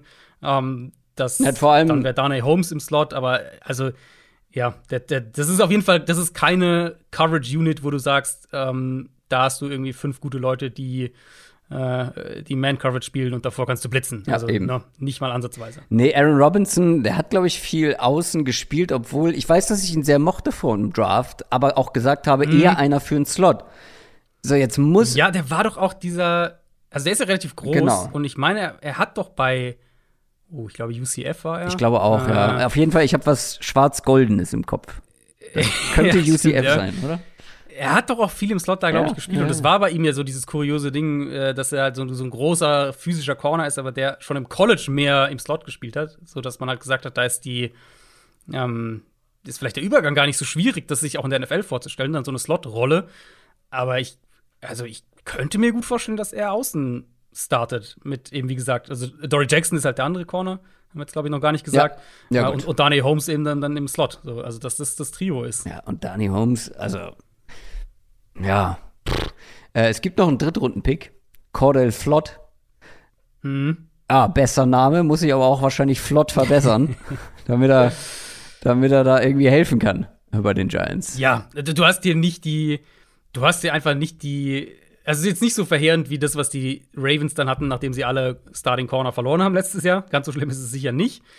Aber du hast halt einfach nicht die High-End-Corner-Qualität, wo ich jetzt sagen würde, in einer in einer klassischen Don Martindale Defense würde ich erwarten, dass das eine Top ah, Top 8, ich sag's mal Top 8 Corner Gruppe in der NFL ist. Und da sind sie halt schon noch ein gutes Stück von weg. Ja, auf jeden Fall. Also Dory Jackson, gute Nummer 1, aber dann wird's ja schon extrem schnell sehr sehr dünn und äh, ja, sehr unberechenbar. Deswegen meinte ich auch, die, die Talentverteilung ist einfach woanders, mhm. denn die ist in der Front. Ganz klar. Und ähm, also man hat natürlich einen Kevin Thibodeau ähm, gedraftet. Also da bin ich sehr gespannt drauf. Und der ergänzt jetzt ja aber schon eine vielversprechende Line. Das ist ja nicht so, dass ja. äh, die Line vorher irgendwie nicht ein paar spannende Spieler oder gute Spieler mit dabei hat. Äh, die Interior Line war schon mal gut. Die zwei besten Pass-Rusher waren Leonard Williams und Dexter Lawrence durch die Mitte. Äh, das sagt natürlich auch einiges über die Outside, über die Edge-Rusher aus. Da war Aziz Ojolari zumindest auffällig in seiner, war das seine Rookie-Saison? Ja, ne? Mhm. Äh, 10 Sacks, allerdings muss man dazu einen kleinen Disclaimer nennen, sehr effizient gewesen. Also, ich glaube, da hat irgendwie knapp über 40 Pressure und daraus 10 Sacks zu machen, wird schwierig sein, das aufrechtzuerhalten. Aber jetzt halt Thibodeau auf der anderen Seite, natürlich muss man da auch erstmal gucken, wie er sich in der NFL zurechtfindet und so, aber das ist eine junge, talentierte Line. Über Tiefe würde ich jetzt eher nicht sprechen. Das ist schwierig. Hm. Aber mit diesen, gerade diesen vier Namen kannst du ja schon sehr gut arbeiten. Ja, genau. Und wenn wir Base-Personell gucken, dann ähm, hätten sie noch Justin Ellis als Nose-Tackle, den sie aus Baltimore geholt haben. Also da ist auf, die Interior Line ist richtig, richtig stark besetzt. Ja. Ähm, Williams und Lawrence ja auch wirklich beide, du hast eben schon gesagt, sie waren letztes Jahr die, die produktivsten. Das sind ja zwei Interior-Verteidiger, die beide halt auch, also zum Quarterback kommen können einfach. Das ist jetzt ja kein also klar, die Edge Rusher waren jetzt nicht stark letztes Jahr, aber es liegt ja nicht nur daran, sondern das sind einfach zwei wirklich gute Interior-Verteidiger. Beide je über 40 Quarterback-Pressures gehabt ja. letztes Jahr. Und, und das ergänzt man jetzt durch diese zwei explosiven Edge Rusher mit die jung sind, klar, ein bisschen, da ist auf jeden Fall auch, äh, was kriegen wir von denen dieses mhm. Jahr, so ein bisschen mit dabei. Ich bin natürlich ein bisschen positiver, weil ich Ojulari mochte und, und Thibodeau dieses Jahr sehr mochte. Ähm, ich will halt wirklich sehen, was genau Don Martindale mit denen macht. Also lässt, sagt, guck, wenn du jetzt auf dieses Team guckst, dann, dann ist so der erste Instinkt, das ist eine, eine Defense, die eigentlich regelmäßig mit vier zum Quarterback kommen sollte. Und darauf würde ich den Rest aufbauen. Macht er das auch so? Oder, äh, oder spielt er halt anders, spielt dann halt auch die Front anders, spielt den Pass Rush anders? Ich würde es wirklich gerne sehen, weil ich glaube, dass die Giants defensiv das, das Potenzial haben, wenn diese beiden Edge Rusher zünden dieses Jahr, jetzt Odulari im zweiten Jahr, Thibodeau als Rookie, ähm, wenn die zünden, dann hast du wirklich eine Front, wo jeder individuell zum Quarterback kommen kann. Und damit kannst du, also das ist ja eigentlich der Traum. Das ist ja, eigentlich der Traum, mit regelmäßig mit vier zum Quarterback kommen zu können. Das ist ja wirklich, das ist ja eigentlich das, was, was äh, nichts kann deine Defense äh, auf einen längeren Zeitraum gesehen auf eine höhere, auf eine höhere Baseline heben als das. Und ich glaube, die Giants haben das Potenzial dafür. Natürlich will ich keine statische Defense oder sowas sehen, wo du sagst, wir rushen vier und fertig. Und das wird auch nicht passieren mit Don Martindale. Aber ich bin halt echt gespannt, ob sie so ein bisschen oder ob er so ein bisschen äh, ähm, ja, eine Mischung hinkriegt, die mehr halt ist, okay, wir haben jetzt diese vier guten Pass-Rusher, wir können uns darauf auch ein bisschen mehr verlassen, wir werden auch blitzen, wir werden, wir werden flexibel und vielseitig sein. Aber wir müssen halt nicht die Liga in Man-Coverage und Blitzing anführen. Ja, das Ding ist ja aber, dass genau das ein Kritikpunkt war letztes Jahr, dass er halt nicht genau. ähm, sich ja, genau. angepasst hat, als bei den Ravens die beiden Top-Cornerbacks ausgefallen sind. Genau. Und deswegen, ich meine, vielleicht äh, war das auch für ihn eine, eine Lektion, weil äh, zumindest in Teilen hat ihn das ja den Job gekostet, mhm. dass es das vielleicht anders angeht. Und dann denke ich mir schon auch immer, wenn du als, als Coach auf dein Team guckst und das sieht halt so aus wie diese Giants-Kader. Also, wenn du da halt anfängst, regelmäßig die ganze Zeit zu blitzen und dann permanent dein zweiter und dritter Corner verbrannt werden, dann kann ich irgendwie auch nicht viel sagen. Die Rückkehr von Blake Martinez wird, äh, wird helfen. Den haben mhm. sie ja geholt und dann hat er sich in der dritten Woche das Kreuzband gerissen. Aber auch hier finde ich, also auf Linebacker ist Tiefe ein Thema, ne? Also du hast da irgendwie zwei Late-Round-Rookies dabei, ein ehemaliger Mr. Irrelevant mit Tay Crowder. Ja, ja. Ich habe zwar angekündigt, ich bin positiver, aber ich, ja doch, ah, die, die Front ist zu stark, um keine okaye Defense zu haben, ne? Oder sagen wir mal die Line. Denke ich eigentlich schon. Also ich, ich, ich denke es eigentlich schon. Aber trotzdem ist Line, es sehr, also wenn sich da so ein, zwei Leute verletzen. Genau. Es ist, ich meine, es ist immer noch, wir reden immer noch von einem Team im Umbruch, das halt jetzt eigentlich in eine neue Richtung wirklich auch geht und gerade anfängt, sich neu aufzustellen. Und klar, das ist jetzt nicht die, ist jetzt keine der Top 3 Defenses in der NFL. Nee. Ich denke schon, ich glaube, das Potenzial ist halt da, dass die dass der Floor für diese Defense deutlich höher ist als das, was wir letztes Jahr bekommen haben. Und ein Blake Martinez ist ja auch in Ordnung. Also, das, wenn der fit ist, ist ja. das ja auch in Ordnung auf Linebacker. Haben die nicht auch relativ Aber viel Kohle für den bezahlt? Ich weiß es nicht mehr genau. Ich, ich glaube schon, ja. Aber es ist ja, also, ich glaube, niemand erwartet sowohl offensiv wie defensiv jetzt Wunderdinge von den Giants dieses Jahr. Ich sehe halt, wir haben es jetzt offensiv, haben wir es jetzt in, in, in, äh, in, in aller Breite diskutiert und defensiv jetzt gerade mit der Front auch. Ich sehe halt das Potenzial, sich merklich zu steigern im Vergleich zum letzten Jahr. Ja. Und das ist halt letztlich das, woran ich die auch äh, dann letztlich messen würde. Also, wo ich sage, da, das ist das, worauf ich gucke, das ist das, woran ich das Team messe. Haben sie von dem Potenzial Prozentsatz X abgerufen oder stagniert das Team halt? Ja, du hast einfach, ähm, du hast einfach auch eine junge Mannschaft, ne? Genau, ja. Also Blake Martinez ist Top 5 in Sachen durchschnittliches Gehalt, bekommt 10 Millionen im Jahr schon, mhm. schon nicht wenig. Ähm, aber ja, ich gehe grundsätzlich mit. Ich erwarte irgendwie eine bessere Saison. Ähm, mhm. Obwohl es halt auch defensiv ein paar Fragezeichen gibt, Baustellen gibt, wenig Tiefe auf einigen Positionen. Aber ich bin halt optimistisch, was den neuen Coaching-Staff angeht. Ich glaube, das ist schon mal ein großer Schritt, einfach auch ähm, ja, im Vergleich zu Joe Judge für die Offense. Ich glaube, dieses Team wird, wenn, dann über die Offense kommen. Gleichzeitig glaube ich halt nicht, dass wir einen komplett neu erfundenen Daniel Jones sehen werden, der jetzt irgendwie explodiert. Aber also mehr Siege werden sie holen. Da bin ich mir relativ sicher. Und dann bin ich so vielleicht bei, bei sechs Siegen. Vor allem werden sie halt nicht so trostlos sein. Also ja. so Quarterback Sneak bei dritter ja, und neun solche ja, ja, eigentlich wollte Sie werden halt nicht irgendwo. so trostlos sein. Ja. Ähm, und natürlich ist, ist, also Jones ist halt der, worauf ich am meisten gucken werde letztlich, weil das ist, das ist ja die Weichenstellung. Wenn Daniel Jones jetzt einen riesen Sprung macht, dann verlängern sie den, dann haben sie ihren Quarterback, dann ist der ganze Outlook für, für äh, für diesen Neustart völlig anders. Wenn es halt überschaubar bleibt, bisschen verbessert, aber wir halt aus dem Jahr gehen und sagen, Daniel Jones ist es nicht, dann hast du ja eine völlig andere Ausgangslage, weil dann musst du ja erstmal den Quarterback finden. Ich mag die jungen Spieler, aber du hast absolut recht. Also, wir haben es ja jetzt auch mal wieder gesagt: die beiden Tackles sind sehr jung, ähm, die beiden Edge Rusher sind sehr jung. In der Secondary werden einige junge Spieler, Draftpicks aus den letzten zwei Jahren, äh, werden starten. Sogar die meisten sind, sind Picks aus den letzten zwei Jahren. Ähm, das ist ein junges Team. Aber da, an dem Punkt willst du ja jetzt irgendwo auch sein. Und jetzt hast du ein Jahr, um, um Daniel Jones zu bewerten. Und da mal gucken, ob er, ob er diesen Sprung machen kann oder ob die Giants auf Quarterback-Suche gehen nächstes Jahr. Ich will nicht stressen, aber wir haben jetzt äh, ungefähr eine Stunde Zeit, weil wir beide los müssen für drei Teams. Machen wir weiter. Mit den Washington Commanders. Die waren letztes Jahr respektabel unterwegs angesichts der Umstände mit 7 und 10 und hätten mit einem besseren Schlussspurt vielleicht sogar auch noch die Playoffs erreichen können. Also, vielleicht hat diese ja auch respektable Leistung dafür, dazu geführt, dass man als Verantwortlicher auf dieses Team geguckt hat und gesagt, so, äh, wir haben mit Taylor Heinecke sieben Spiele gewonnen. Und hätten wir nicht vier der letzten fünf verloren, was wäre da drin gewesen? Wir brauchen einfach nur einen besseren Quarterback und hat deswegen ja eine sehr ambitionierte Offseason hingelegt und Carson Wentz aus Indianapolis geholt.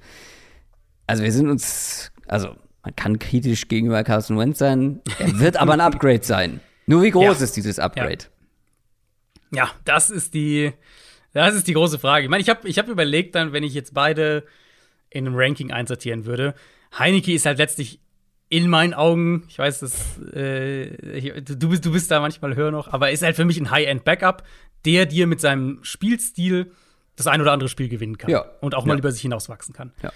Als Starter, wenn du mir jetzt sagst, äh, keine Ahnung, Team, Team X geht als, mit, mit Heineke als festem Starter in die Saison, wäre er wahrscheinlich irgendwo um Platz zwischen 30 und 32 für mich. Ähm, wenn ich jetzt die 32 Starting Quarterbacks ranken würde. Und Carson Wentz wäre halt, ist halt irgendwo so zwischen 20 und 25. Also es ist kein monströses Upgrade, mhm. aber trotzdem denke ich ein spürbares Upgrade im Vergleich zu dem, was sie letztes Jahr äh, auf der Position hatten. Und die Frage ist dann natürlich irgendwo auch, was, also quali qualitativ ja, wird es besser sein, aber was bedeutet es halt sportlich? Und ich vermute, bevor wir gleich richtig in die, in die, in die Skill-Positions und so weiter reingehen, ich vermute, dass wir eine Offense bekommen werden, die einerseits viel über Quick Game funktioniert, viel Dump-Offs, bestimmt auch Screens. Äh, ja, sie haben ja die Spieler auch dafür, sag ich jetzt mal, ob das jetzt ein JD McKissick ist oder ob das auch Tight auf Tight End ist, äh, selbst auf Wide Receiver zum Teil. Und dann halt auf die Shot Plays zu gehen, um, um Carson Wentz Gelegenheit zu geben, vertikal nach außen zu attackieren, seine Armstärke nutzen, versuchen, diese High-End-Variance-Welle mit ihm zu reiten. Weil was man halt nicht bekommen wird, und ich glaube, das war so ein bisschen der Fehler auch der Colts letztes Jahr, dass sie versucht haben, das zu bekommen. Ähm, was man nicht bekommen wird, in meinen Augen, ist ein Quarterback, der konstant zum richtigen Read geht, den Ball über die Mitte des Feldes verteilt, konstant akkurat ist. Frank Reich hat versucht und hat ihm da auch schon viele Stützräder angebaut, aber es hat halt einfach nicht gereicht. Und ich glaube, das ist halt das, worauf ich bei Carson Wentz einfach nicht mehr setzen würde wenn du mit Wentz erfolgreich sein willst, dann darfst du, denke ich, nicht jede Woche irgendwie hoffen, dass er vielleicht als Game Manager funktioniert und, und, nicht, äh, und, und nicht zu viele Fehler macht und, und ein, zwei ganz gute Plays hat oder wie auch immer, sondern ich würde auf die Big Plays gehen und halt darauf hoffen, dass er vielleicht für einen Stretch von ein paar Spielen so seinen Groove findet, weil die Chance darauf und den Value dann daraus, die Chance vor allem aber darauf sehe ich immer noch höher als die Chance darauf, ähm, dass du Carson Wentz über die, über die komplette Saison als ein, als High-End-Game-Manager bekommst. Und dafür haben sie, finde ich, die spannenden Spieler. Sie haben eine Offense, die gewillt ist, auch vertikal zu attackieren. Das haben wir letztes Jahr auch, selbst, selbst letztes Jahr gesehen. Ähm, und von den Umständen her, finde ich, kann sich Carson Wentz eigentlich jetzt nicht wirklich beschweren. Nicht? Ähm, weil, also Carson Wentz kennt ja quasi nur richtig gute O-Lines, ne? das, das also bei den Eagles, dann bei den Colts und jetzt in Washington. Aber schlecht ist ja, also schlecht ist die ja hier auch nicht. Das, also letztes Jahr war die Washington O-Line besser als die Colts O-Line, in meinen Augen. Ja, aber es gibt ein paar Veränderungen. Ähm, das stimmt. Wer wird denn da voraussichtlich spielen in der Line und reicht das auch, um dem, ähm, dem Geschmack von Carsten Wentz in Sachen Pass Protection zu entsprechen? Äh, Im Prinzip ja beide Guards. Also sie haben äh, Brandon Scherf und Eric Flowers sind weg, also die beiden Starting Guards aus dem letzten Jahr. Sie haben Andrew Norwell aus Jacksonville geholt. Das ist der eine Starter. Der andere, denke ich, ist noch offen. Das könnte Trey Turner sein, den sie auch neu geholt haben. Es könnte Wes Schweitzer sein. Da gibt es ein paar Optionen. Ja, oder Eric um, ähm, Flowers. Warum holen? Na gut, sie haben ihn entlassen, ja, aber ja, ich, seltsam. Verstehe ich auch nicht, verstehe ich auch nicht so ganz ehrlich. Aber also hat dann wahrscheinlich finanziell Natürlich, Gründe, ja, aber, klar. Ähm, ja, an sich ist es ein absolut solider Guard. Trotzdem, das ist ja das, was wir gerade bei den Giants schon auch so ein bisschen gesagt haben. Wenn jetzt ein Guard-Spot so ein bisschen das Fragezeichen ist, damit kannst du schon leben. Ähm, weil ich finde, ansonsten ist das eine echt gute Line. Die haben äh, Sam Cosme auf Right Tackle hatte eine gute erste Saison. Charles Leno ist ein solider Left Tackle. Chase Rulli auf Center ist mehr als in Ordnung. Also wirklich überdurchschnittlich bis gut. Das ist eine starke Gruppe. Also für mich ist das auch ehrlich gesagt die zweitbeste O-Line in dieser Division. Ähm, und klar, ja, beide Guards auszutauschen ist, das muss ich wahrscheinlich ein bisschen einspielen. Aber ich äh, sehe hier keinen Argument dafür, dass man sagt, äh, das ist der Grund dafür, dass Carson Wentz scheitert, weil selbst wenn es jetzt vielleicht nicht die keine Top 3 Line sein wird, es wird halt auch keine Bottom 10 Line sein und damit sollte es gut genug sein, um zu funktionieren. Ja, dann hast du die Playmaker ja angesprochen. Da finde ich es interessant, wie man mit, mit den Picks umgegangen ist. Also gerade wenn wir in die Offense schauen, ähm, ich ziehe jetzt noch mal einen Defense-Pick mit rein, also dass du zwei der ersten drei Picks in Positionen investierst, wo man sagt, naja, es gibt wichtigere eigentlich heutzutage. Aber wir sind ja gerade bei der Offense. Brian Robinson in Runde 3, Running Back, obwohl man mit Antonio Gibson und JD McKissick ja eigentlich ein echt gutes Duo hat. Ja, äh, und dann nehme ich noch mal den Wide Receiver Pick mit rein. Also, dass man einen Wide Receiver braucht, war ja klar. Terry McLaurin mhm. und sonst nichts war da der Fall. Ähm, ja, Sam, Curtis Samuel hat sich ja, hat er sich früh verletzt, auf jeden Fall. Mhm, der hatte, der hatte mehrere, der hatte diese Leistengeschichte, die ja auch ziemlich hartnäckig dann ja. war. Und dann später noch mal was am Oberschenkel. Also ja, ja, auf jeden Fall habe ich genau. abgespeichert, hat nicht viel gespielt. Mhm. Eigentlich ja einer, der wirklich ein spannendes Skillset auch mitbringt. Ne? Also wenn der fit ist, könnte mhm. auch eine größere Rolle spielen. Ja, ähm, Terry McLaurin habe ich mir noch notiert, hatte doppelt so viele Targets wie der mit den zweitmeisten Targets. Das ja. ist schon brutal. Aber jetzt hat man Johan Dodson in der ersten Runde gedraftet. Das war für viele ein überraschender Pick. Ich mag ihn ja eigentlich sehr und er soll auch im Training überzeugen. Könnte das so ein Überraschungskandidat sein? Und wie schätzt du generell die Playmaker ein? Den Brian Robinson Pick. Ähm, ich habe dir jetzt mal so ein paar Türen aufgemacht. Du darfst jetzt aussuchen, durch welche du gehst. ähm, ich mag die Skill-Player eigentlich. Also McLaurin, den sie auch bezahlt haben in dieser Offseason ja. als, als klare Nummer eins, das ist so eine absolute Bank, das ist ein Dreh- und Angelpunkt, an dem kannst du ganz viel ausrichten, der, der wird Räume kreieren für andere. Dodson, für mich war schon eigentlich ideal für den Slot vom, von der Pre-Draft-Bewertung her. Aber der kann schon auch außen spielen und ich vermute auch, dass wir ihn häufiger außen oder das, das ist so ein Spieler wahrscheinlich, der, der am Ende der Saison irgendwie 45% im Slot und 55 außen oder irgendwas in der Richtung mhm. spielt. Und dann Curtis Samuel halt so der, der logische Slot-Receiver, würde ich mal sagen, der auch am ehesten der Gadget-Spieler aus der Gruppe sein wird. Ähm, wir wissen, dass Washington viel den Running Back und den Titan ins Passspiel einbildet, äh, einbindet, was, glaube ich, auch zu Carson Wentz passt. Ähm, da haben sie ja Logan Thomas, der in absolut Ordnung ist auf Titan. Sie haben JD McKissick gehalten, nachdem der ja in der Free Agency fast schon in Buffalo unterschrieben hatte. Haben sie den ja doch gerade noch so gehalten. Das ist eine Offense, die viel 11 Personnel spielen wird, auch im Run-Game. Ähm, die auch gerne mal in Empty geht, die jetzt, finde ich, eine mit, also wenn Jahan Dodson halt als Rookie schon diese Rolle übernehmen kann äh, und wenn Curtis Samuel fit bleibt, logischerweise, haben sie jetzt, finde ich, die, die sich ergänzenden Skillsets, dass du damit echt Defenses auch Probleme bereiten kannst. Mm, und dann, denke ich, wird es eine Offense, die in Teilen zumindest auch, auch ähnliche Sachen ähm, fordern wird wie Indianapolis, dass du, als vom Quarterback, dass du eben diese ganzen, dieses ganze Kurzpass-Dump-Off-Spiel zum, zum Running Back. McKissick kriegt ja auch wahnsinnig viele Targets und, und Pässe im Passspiel, also oder, oder generell eine große Rolle im Passspiel. Ähm, zum Tight End, dass sie, dass sie darauf viel machen werden mhm. und du dann aber eben vor allem mit McLaurin, aber auch mit Dodson, der auch einer ist, der, der einen unerwartet großen Catch-Radius hat und Big Plays auch ähm, fangen kann und, und, und akrobatische Catches hinlegen kann dass sie damit halt wirklich auch nach außen hin vertikal ähm, werden können. Und das Personal dafür haben sie. Jetzt ist halt die Frage, äh, kriegt der Quarterback das auch so hin? Erinnere mich mal, äh, wenn wir bei den Cowboys sind und da bei den Playmakern, wie wir die Playmaker, die Offense-Playmaker ranken würden in hm. dieser Division, weil ich habe gerade so ein bisschen drüber nachgedacht und ich finde es an, hm. ich finde es gar nicht so einfach. Also ich gibt für mich ja? eine klare Nummer eins, aber dahinter ist etwas mhm. schwieriger. Ähm, ja, haben wir noch was bei der Offense ausgelassen? Ähm, ich gucke gerade mal rüber. Eigentlich haben wir über alles gesprochen. Ich denke auch, ja. Also die, die, die Carson Wentz-Thematik hatte ich ja äh, gesagt. Was ich halt, wie ich halt die Offense aus einer grundphilosophischen Idee aufziehen würde. An ihm hängt es natürlich irgendwo, ist auch klar. die meisten Offenses, aber ja. Ja, äh, ähm, ist eine ähnliche Situation wie letztes Jahr in Indianapolis, wo wir auch gesagt haben, ähm, Umstände sind in Ordnung, da ist schon viel, da ist Qualität da, das ist, das ist ein solides Team, ein gutes Team. Der Quarterback muss halt aber trotzdem dafür sorgen, dass dieses gute Team dann halt auch zehn Spiele gewinnt. Und bei den Colts sind sie am Ende spät gescheitert. Jetzt mal gucken, ob Washington das besser hinkriegt. Ja.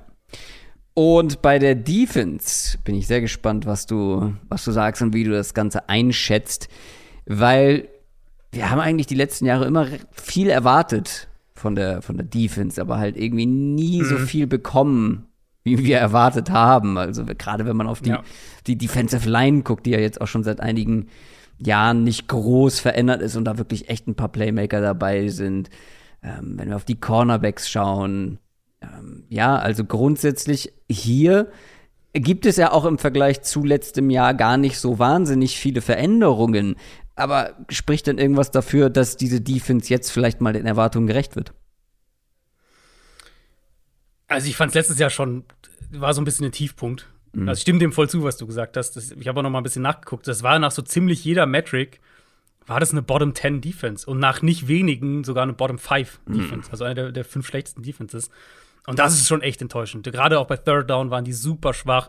Und natürlich waren Verletzungen ein Thema. Chase Young hat ja nur neun Spiele gemacht. Ja. Äh, Montez Sweat hat nur 10 gemacht, muss man erwähnen, fairerweise. Aber ich hatte zu keinem Zeitpunkt der Saison den Eindruck, dass hier jetzt irgendwie der ultradominante Pass-Rush entsteht. Oder ne, dass, dass das irgendwie jetzt eine Defense wird, wenn die, wenn die zusammenbleiben, dann, dann, äh, dann haben die hier, dann, dann machen die das, was die Cowboys im Prinzip dann phasenweise gemacht haben und gewinnen einfach Spieler auf dem Rücken ihres Pass-Rushs. Und darauf sind sie aber eigentlich ausgelegt. Also nur um das nochmal zu sagen, der eine oder andere hat es vielleicht gar nicht mehr so auf dem Schirm die Starting Defensive Line der Washington Commanders mit Chase Young, Deron Payne, Jonathan Allen und Montez Sweat, das sind alles selbstgepickte First Rounder und zwar halt in aufeinanderfolgenden ja. Jahren, 2017, 2018, 2019 und 2020. Und dann der First Rounder letztes Jahr ist Jamin Davis, der Linebacker, also auch nochmal einer aus der Front. Die haben in den letzten sechs Jahren fünf Erstrunden-Picks in ihre Front gesteckt. Und dann muss das natürlich auch die, die, die Säule irgendwo sein von diesem Team. Äh, und, und logischerweise fällt, steht und fällt damit das Gesamtkonstrukt auch. Und letztes Jahr war Allen, hatte eine sehr gute Saison, war mit Abstand der stärkste auch in dieser Gruppe. Matt Ionides haben sie verloren in der D-Line-Rotation, dafür für Darian Matthews gedraftet dieses Jahr äh, in, in der zweiten Runde, äh, glaube ich, ja, zweite Runde. Aber Sweat und Young, das sind die beiden, von denen, von denen braucht Washington im Prinzip jeweils 60 Pressures und, und jeweils 7, 8, 9 Sacks, damit das, dieses Gesamtding funktioniert. Ähm, und letztes Jahr, wie gesagt, Verletzungen waren ein Faktor, aber das, dass sie da einfach Probleme hatten, mit dem Foreman Rush zum Quarterback zu kommen, zeigt sich auch darin, dass sie, glaube ich, mehr geblitzt haben, als sie wollten. Mhm. Uh, Football Outsiders hat sie mit der höchsten Quote an Five-Man-Rushes ligaweit, mit fast 30 Prozent. Mhm. Also das ist schon ungewöhnlich eigentlich, wenn du anguckst, was, wie, diese, wie sie dieses Team zusammengebaut haben. Und ich denke schon, dass die, dass die Vision von Ron Rivera und, und Jack Del Rio für diese Defense ist, dass sie mehr so Richtung 49ers mit der Front wirklich das Geschehen ja. dominieren und dahinter regelmäßig dann sieben Leute in Coverage äh, droppen können, in, in Zone Coverage idealerweise. Das muss halt auch kommen. Und wenn das nicht kommt, dann ist die Gap einfach zu groß, glaube ich, zwischen wo die ganzen Ressourcen reingeflossen sind und ähm, welcher Mannschaftsteil das Team halt auch tragen muss, zwischen letztlich dem Resultat auf dem Feld. Und letztes Jahr war das einfach so. Und deswegen war das eine super enttäuschende Saison. Wenn alle wieder fit sind und wenn diese Defensive Line zusammen ist, dann sollte das eine der besten Defensive Lines äh, in, in der Liga sein. Ja, wenn, ja. wenn, ja. wie gesagt, das haben wir die letzten Jahre auch immer davor gesagt und dann kam es am Ende nicht so. Ja, und dahinter, mhm. was spielt sich da ab? Ähm, also ein William Jackson zum Beispiel, den man geholt hat von den Bengals, also nicht dieses Jahr, ähm, sondern schon davor, war ein bisschen underwhelming, aber eigentlich hat man ja ein gutes Cornerback-Duo, wenn nicht sogar Trio äh, mit Benjamin äh, Saint-Just, muss man, glaube ich, äh, mhm. Ich glaube, er spricht sich St. Just ja, aus tatsächlich. Weiß, aber, aber äh, äh, französischer Name, ich muss immer an den Mainzer Innenverteidiger, nee, ich glaube, der ist gewechselt äh, nach Portugal. Aber äh, Saint-Just, ja, man muss es auch Saint-Just aussprechen, oder? naja, Benjamin Saint-Just, sag ich zu ihm. Ähm, also ist ja eigentlich ein Trio, was auf dem Papier ja. echt ordentlich sein müsste. Total. Genauso habe ich es mir auch aufgeschrieben, dass sich eigentlich das Thema hier fortsetzt. Ja. Sie haben jetzt nicht die also nicht die gleiche Qualität wie in der Front, aber sie haben äh, Talent. Ja. Also das Talent ist da auf Cornerback und, und ähm, eigentlich sollte es da keine Ausreden geben, zumal das Safety-Duo mit, mit Bobby McCain und Cameron Curl, das war, das war der eine positive Überraschungsteil letztes Jahr in, in dieser Defense. Eigentlich auf dem Papier der schwächste, ähm, aber das war eigentlich die positive Überraschung. Von Landon ja. Collins haben sie sich ja auch getrennt. Ja. An sich, auch hier, ne, das sollte eine Defense sein, die Top 10 mitspielen kann. Mhm. Aber bisher haben wir halt einfach nicht gesehen, dass sie das konstant aufs Feld kriegen. Ja. Äh, noch was zur Defense der, der Washington Commanders. Äh, Linebacker, Linebacker stimmt, schnell. Ähm, ja. Ich habe Jimmy Davis ja schon angesprochen. Ja. Das ist eine relativ klare Aufteilung. Auch Cole Holcomb ist so der solide Veteran. Davis ist derjenige, den sie letztes Jahr ja auch mit der Idee hoch gedraftet haben, dass seine Athletik ihm halt eine enorme Upside gibt. Ähm, da war es auch irgendwo klar, dass das noch Zeit braucht, dass der noch roh ist, das hat man auch gemerkt. Und ich, also gerade bei Linebackern ist das auch nicht ungewöhnlich. Mhm. Das haben wir letzten Jahre immer wieder gesehen. Ähm, das Spiel ist einfach super schnell, wenn du in der NFL in der Box spielst. Die Offenses sind einfach so gut darin, gerade Linebacker auf die falsche Pferde zu locken, die kurz zwei falsche Schritte machen zu lassen, dann bist du schon aus dem Play raus. Ja. Deswegen ist das ein Spieler, wo ich sage, da verstehe ich, dass das letztes Jahr nicht gut war. Jetzt halt im zweiten Jahr hinter dieser Front, der wird ein paar Blitzing-Gelegenheiten bekommen, aber er muss halt dann jetzt auch so diesen Schritt machen, dass er in der Lage ist, diesen ganzen Traffic zu, Traffic zu navigieren, ähm, zu covern, unterm Strich einfach Plays zu machen. Und ja, auch eigentlich passt, also das ist eigentlich das gesamte Narrative für diese Defense. Ja. Das Talent ist ja. da, jetzt muss es halt auch aufs Feld kommen. Absolut, sage ich komplett mit. Ah, ich weiß nicht, was ich von Washington halten soll und was ich erwarten soll, weil also sie haben ja schon irgendwo overperformed mit sieben Siegen letztes Jahr. Liegt halt auch mhm. irgendwie daran, wir haben da auch drüber gesprochen im Laufe der Saison, dass man echt dem Coaching-Staff, Ron Rivera und Co. Respekt zollen muss, dass man halt eben mit dieser Mannschaft, mit einem Taylor Heineke, vor allem auf Quarterback, so lange ja sogar noch im Playoff-Rennen dabei war. Das wäre halt verdammt hart, wenn du jetzt mit einem eigentlich besseren Quarterback keine sieben Spiele gewinnst. Ich habe halt aber noch meine Skepsis bei Carson Wentz und ich will halt nie wieder hören, mhm. ja, aber wenn er die 2017er Form vielleicht auch nur ansatzweise noch mal oder keine Ahnung was. Also, das ist fünf Jahre her. Das ist fünf Jahre her und ich habe vorhin wieder einen Artikel gelesen, äh, wo drin stand, ja, hier 2017, ey, vielleicht bekommt man ja noch. Mhm. Aber das ist tatsächlich geht das ja in die Richtung von dem, was ich vorhin gesagt hatte. Wenn du schon auf Carson Wentz setzt, und ich hatte das damals gesagt, ich habe es auch, glaube ich, in der Offseason noch mal irgendwann gesagt, in meinen Augen war das ein Panik-Move in dem Moment von Washington. Aber wenn du schon auf Carson Wentz setzt, dann würde ich halt nicht den Fehler, letztlich auch im Rückblick, den die Colts gemacht haben, machen, zu sagen, wir versuchen irgendwie den als Game Manager da rein zu und, und, und versuchen irgendwie eine, eine, eine High-Volume-Passing-Offense mhm. mit vielen kurzen Pässen und den Ball schnell verteilen und, und er ist unser Ballverteiler. Sondern dann würde ich halt wirklich versuchen, was, wie gesagt, es geht so ein bisschen in die Richtung, äh, Richtung, äh, wie kriegen wir noch mal diese 217er Wents raus? Versuch die Big Plays rauszukitzeln und versuch halt irgendwie auf diese Erfolgswelle zu kommen mit ihm. Und wenn das klappt, dann gewinnst du halt auch ein paar Spiele, die du sonst nicht gewinnen würdest. Das Ding ist halt, wenn du versuchst, auf diese andere Art und Weise zu spielen, ist halt jede Woche so ein Zitterspiel und du wirst am Ende, wird's nicht reichen. Ganz einfach. Ist ja die gro große Frage eigentlich, ob er überhaupt der beste Quarterback im Team ist, ne? Sam Howell gedraftet, ja. hallo? Ja, das stimmt. Sam Howell haben wir jetzt noch nicht angesprochen. Mein Nummer 1 Sehen wir Sam Howell dieses Jahr? Jetzt ist natürlich die Frage an dich. Ja, weil Carson Wentz bestimmt irgendwann irgendeine Art von Verletzung haben wird. Und Taylor Heineke auch. Gleichzeitig. Ja, aber ich bin gespannt. Äh, oh, also du willst, ja, es ist nur ein Fünftrunden-Pick, aber irgendwie willst du ja schon noch mal irgendwann deinen Fünftrunden-Pick oder so ein Talent wie Sam Howell auf dem Feld sehen. Aber es muss sich halt ergeben. Lass uns weitermachen mit den Philadelphia Eagles, mit dem Zweitplatzierten der NFC East im letzten Jahr, eins der Überraschungsteams in der vergangenen Saison mit 9 und 8 in die Playoffs eingezogen, vor allem einer dank einer starken Rushing Offense rund um Jalen Hurts. Der kommt jetzt, oder das Ganze geht ins zweite Jahr unter Nick Seriani, wo wir alle so ein bisschen gedacht haben, ah, so ein Kandidat eher für ein One and Done. Ein Jahr und das war's. Aber brutal gut am Ende mit den Umständen umgegangen. Und jetzt gab es eine sehr interessante Offseason bei den Eagles. Man ist irgendwie ja schon nach der vergangenen Saison einen Schritt weiter, als man das vielleicht sogar selber gedacht hat, weil Jalen Hurts halt besser gespielt hat, als viele das erwartet haben. Und wenn er jetzt noch einen Step macht, dann hat man diesen jungen Quarterback auf dem günstigen Vertrag. Man versucht jetzt auf jeden Fall die Umstände bestmöglich zu gestalten für seine Entwicklung, für natürlich auch irgendwo eine, eine Evalu Evaluation. Das ist eine ganz wichtige Saison für Jalen Hurts, weil es gibt sehr wenig Ausreden. Und er muss jetzt zeigen, mhm. ob er eine Langzeitlösung sein kann.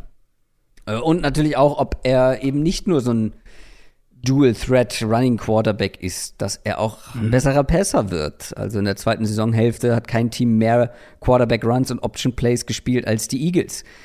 Und es wird halt auch sehr interessant sein zu sehen, weil ich wenn ich mich richtig erinnere, haben sie damit erst in der zweiten Saisonhälfte so richtig angefangen und dass sie wirklich gesagt haben, okay, wir nutzen diese Stärke von Jalen Hurts aus und sind wirklich Run First und damit haben sie ja einige Spiele gewonnen, sind damit dann natürlich aber auch krachend gescheitert in den Playoffs gegen die Bucks.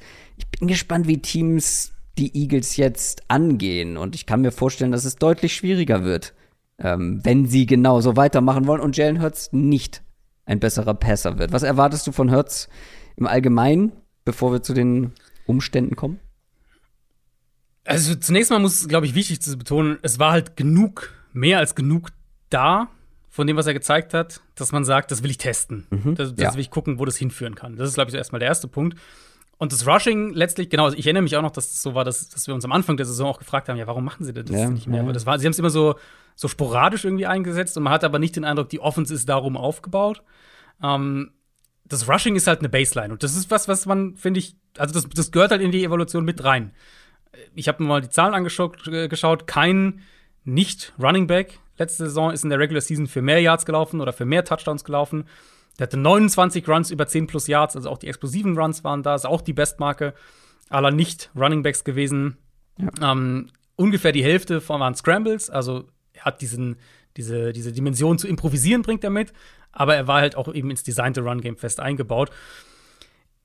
Wenn man dann halt weiter guckt, ist es schon kurios, wenn man sich die, vor allem auch dann anschaut, was sie im, im Passspiel gemacht haben. Er hatte die dritthöchste durchschnittliche Tagetiefe und die Pässe gingen halt fast, das ging fast alles nach außen. Also wenn man sich so eine, so eine Heatmap anschaut, wo er den Ball hingeworfen hat im Liga-Vergleich, das ist echt so eine Grafik, äh, sieht aus wie so zwei Säulen, jeweils links und rechts außen. Und dazwischen ist so Wasteland, da ist nichts passiert.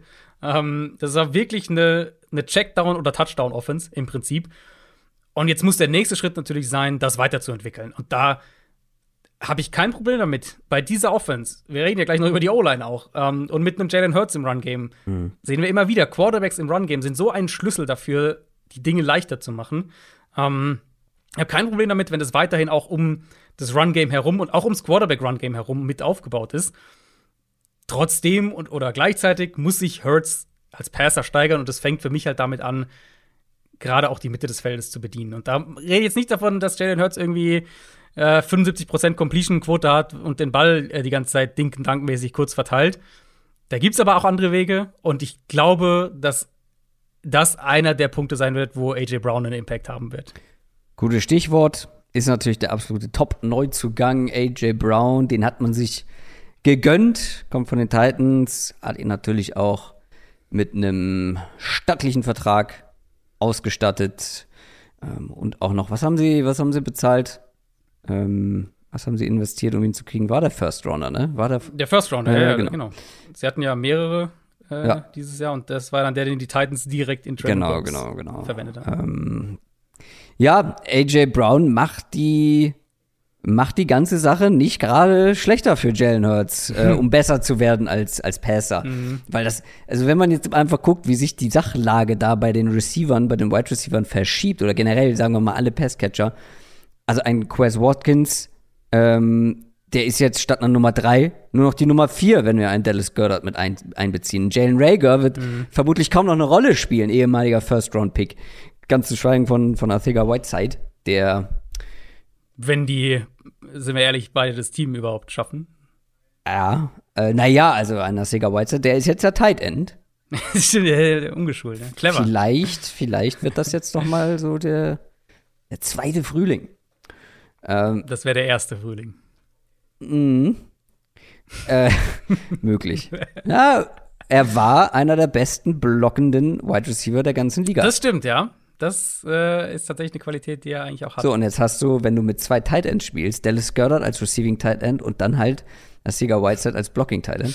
Naja, Ich würde es dir ja gönnen, ich würde es dir ja gönnen. Ich, äh, es gibt nicht viele Receiver, die bisher diese Tight End Umschulungsgeschichte gemacht haben und dann tatsächlich auch erfolgreich damit wurden. Mhm. Ähm, aber gut, andererseits kann man natürlich auch sagen, es gibt in der gleichen Division äh, bei, bei Washington mit Logan Thomas einen, der Quarterback war und dann auf Tight End So. umgeschult hat und startet.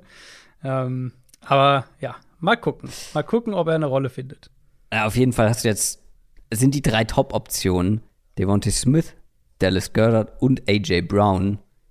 Also wenn wir über Top 3 Pass-Catching oder wenn wir über Top Pass-Catching-Trios sprechen, sind die für mich bei den Top 3 in der ganzen Liga. Puh. Ich weiß nicht, ob ich schon Top 3 gehen würde. Aber sie sind auf jeden Fall, also es ist die beste, das beste Trio in dieser Division.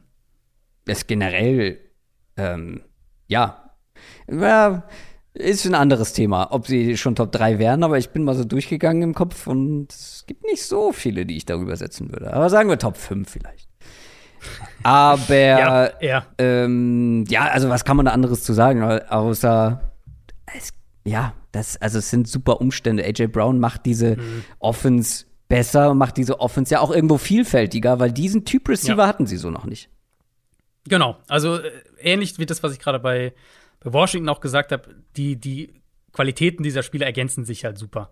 Ähm, was ich, ich würde nochmal anknüpfen an das, was ich zu AJ Brown gerade schon so ein bisschen angedeutet hatte. AJ Brown war, wenn man das so nennen will, äh, ist natürlich irgendwo eine, eine Bezeichnung, die äh, erfunden ist, aber er war einer der besten Play-Action-Receiver der letzten Jahre in Tennessee. Und was er ja super viel auch gemacht hat, eben ist diese, sind diese tieferen In-Breaking-Routes. Und ich denke halt, er könnte einer sein, der dabei hilft, diese, diese Mid-Range in der Mitte des Feldes zu öffnen für, ähm, für Jalen Hurts und da wirklich auch das Play-Action-Passspiel so ein bisschen hinzulenken. Devonta Smith wird absolut davon profitieren. Der hatte letztes Jahr mit Abstand die meisten Targets bei den Eagles und das bei fast 87 Prozent von seinen Snaps outside. Also der hat fast nur outside gespielt. Eine durchschnittliche Targettiefe von fast 15 Yards. Also extrem viel, was natürlich auch damit zusammenhängt, dass das Passspiel so vertikal generell war. Ähm, aber ich würde vermuten, dass Smith halt in der kommenden Saison zum einen viel mehr rumgeschoben wird, auch innen spielen darf, was dann ja, natürlich auch heißt, dass er ein größerer Faktor im Kurzpassspiel wird, was aber auch einen, einen leichteren Release bedeutet, bessere Matchups bedeutet, solche Sachen. Ja, Also da sehe ich ihn ein- einmal als, als einen Spieler, der profitieren wird. Und AJ Brown ist ja wirklich so der klassische Alpha, der in erster Linie auch Outside spielt, äh, Physis mitbringt, die sie so jetzt nicht hatten. Das ergänzt sich, glaube ich, auch sehr, sehr gut mit dem Skillset von Devonta Smith. Und dann, wenn wir das Play-Action-Thema einfach mal mit dazu nehmen, die Eagles letztes Jahr waren ja schon Top 5, was Play-Action-Nutzung angeht. Und die Completion Percentage von Jalen Hurts bei Play-Action im Vergleich zum, zum, zum regulären Dropback-Passing-Game ist um 10 Prozentpunkte hochgegangen. Die Yards pro Pass um über zweieinhalb Yards. Das sind beides jeweils mit die höchsten Werte gewesen, ligaweit. Das passt schon alles zusammen und, und das führt dann auch wieder zu dem, was ich gerade gesagt habe. Deswegen habe ich auch kein Problem damit, wenn die Offense viel ums Run-Game, viel auch ums, ums, äh, ums Quarterback-Run-Game herum aufgebaut ist. Das ergibt natürlich Sinn irgendwo, dass ein Play-Action-Passspiel dann Ja. umso erfolgreicher ist, wenn die O-Line so stark ist, wenn du den Quarterback als konstanten Faktor fürchten musst im, im Run-Game. Und in so eine Offense jetzt einen AJ Brown zu packen, ist ja halt wirklich, also du hast schon die perfekten Umstände und holst dann den, oder den idealen Receiver für diese Umstände noch mit dazu. Ja. Da erwarte ich schon auch echt einiges. Ja, du hast die O-Line angesprochen.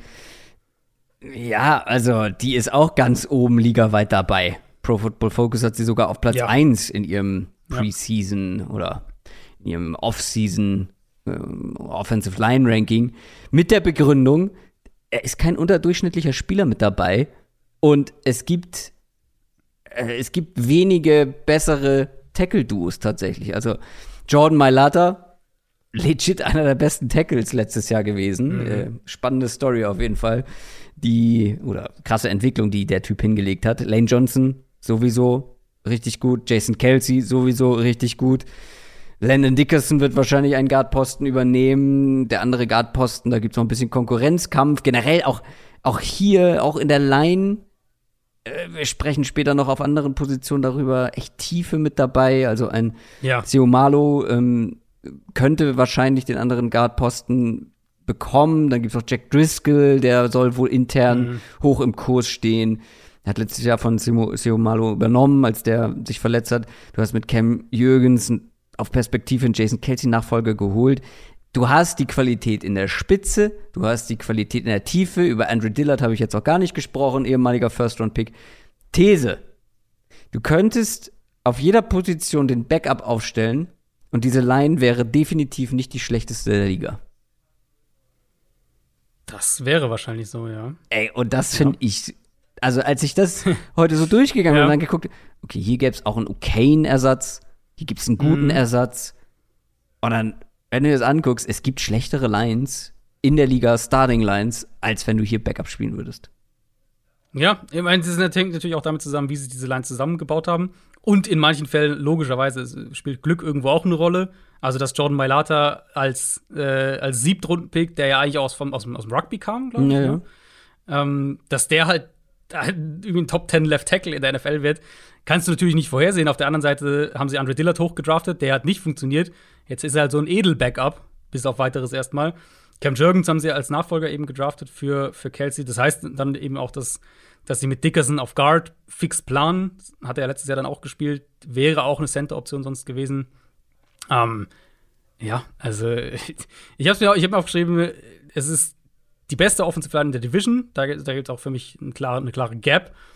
Und ein heißer Anwärter für die beste Offensive Line in der NFL. Und das ist ein, also das ist ein Rückgrat für dieses Team, überhaupt keine Frage. Und wenn du dann halt eben, wenn du schon, wenn du so eine Line hast, plus noch einen Quarterback, der eben den Ball laufen kann und, und, und auch das, die, die entsprechenden Designs in deinem Playbook Ja. drin sind, das gibt dir einen Floor, den halt nicht viele Offenses so haben. Und dann kannst du im gleichen Atemzug auch noch über das Backfield sprechen. Natürlich auch eine große Rolle im, im Run-Game und braucht eben auch oder kann eben auch aufblühen hinter so einer starken Line. Und dann hast du halt auch noch drei Running Backs, die jeder ja echt eine andere Art von Qualität, der jeder eine andere Art von Qualität mitbringt mit Miles Sanders. Da hat man damals gesagt, der hat eigentlich ein Three-Down-Skill-Set. Braucht es jetzt aber nicht sein, weil Kenneth Gainwell, das war mir gar nicht mehr so in Erinnerung, hat echt viele Targets gesehen. Die fünf meisten Targets der Eagles. Mehr Yards als Jalen Rager. Wenig gelaufen. Wenig gelaufen, ja. Hart, hartes Stat, ja. Ähm, genau, er ist im Ball nicht viel gelaufen, aber es gibt ja auch, äh, es sind ja auch Carries verfügbar geworden, ähm, dadurch, dass Jordan Howard weg ist, ne? Jordan Howard war letztes Jahr da. Ja, aber der Der hat, hatte da noch eine Rolle. ja, aber eine kleine, oder? Habe ich das jetzt So wenige Runs hatte Ich der schaue mal nicht. parallel nach. Ich dachte, das wären echt nicht mehr viel gewesen. Boston Scott ist halt noch mit dabei. Boston Scott, genau, den haben sie ja gehalten. Aber es, also, das ist an sich das Backfield von Miles Sanders. Ich habe mir ja. aufgeschrieben, ich, genau, ich habe mir aufgeschrieben, ich könnte mir vorstellen, dass Gainwell vielleicht dann eine größere Rolle noch einnehmen kann. Die, nicht größer als die von Sanders, aber halt größer im Vergleich zu letztem Jahr. Es hängt so ein bisschen von Boston Scott ab, der wirklich viel auch Goal-Line-Work, glaube ich, bekommen hat. Ähm, auf jeden Fall acht Rushing-Touchdowns. Miles Sanders, äh, Fun Fact, null Touchdowns. Kein Rushing, kein Receiving-Touchdown. Das wird sich, glaube ich, so nicht wiederholen, aber einfach, du hast da drei Backs mit einem, ähm, ja, Jordan Howard tatsächlich, der hatte noch 86 Rushing Attempts. Ja, der war echt noch ein Faktor. Und, und das haben sie ja nicht ersetzt. Also der, der ist ja weg und das haben sie ja jetzt nicht irgendwie. haben jetzt Kenneth nicht, Gainwell Season. ja, Boston Scott ist eher so das Problem. Ähm, weil die halt auch beide relativ klein sind und Aber wie gesagt, mhm. Kenneth Gainwell als Receiver, ich bin sehr, sehr drauf gespannt. Aber generell, die drei ergänzen sich sehr, sehr, sehr, sehr gut. Und auch hier wieder das Thema, wie in der O-Line, Qualität in der Spitze und vor allem halt hier auch in der Tiefe. Also die drei sind echt ordentlich, finde ich. Und ja, also die Offense sieht einfach richtig rund aus. Man ist wirklich genau. sehr, sehr gut besetzt. Das trifft's, ja. Das trifft wirklich. Also genau, ich finde, rund trifft es halt wirklich, weil du siehst halt, dass es mit einem Plan zusammengestellt ist und es passt halt einfach gut zusammen. Und äh, ja, das ist halt die, es ist die, wir werden in einer anderen Folge auch noch über, über die Miami Dolphins sprechen und das, was die gemacht haben. Aber Tour und Jalen Hurts sind halt die beiden Quarterbacks, die viel gekriegt haben mhm. in äh, dieser Offseason, bei, bei Hurts vielleicht auch schon davor.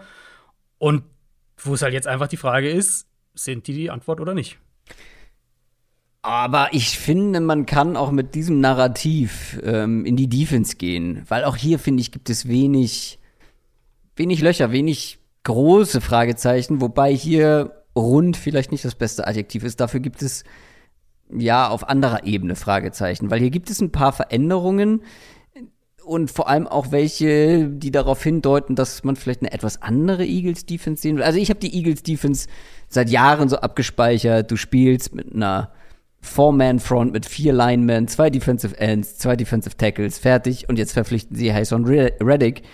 Das ist ja nun mal ein ganz anderer Spielertyp, der da jetzt nicht unbedingt so reinpasst. Der eigentlich, mhm. ähm, also viele oder einige Verpflichtungen und gerade die von Hassan Hayson Reddick deuten darauf hin, dass man da vielleicht ein bisschen mehr Varianz auch in die Defense bekommen will. Ja, das ist absolut was, was ich, ähm, hatte ich auch während der vergangenen Saison ab und zu drüber gesprochen und, und dann vor allem während der Playoffs, weil das war ja eigentlich noch, klar sind sie offensiv, sind sie auch irgendwo gegen eine Wand gelaufen, aber ich fand zwar vor allem halt krass, wie diese immer noch dann auch an dem Punkt der Saison relativ statische Defense von Brady halt zerpflückt wurde. Ja.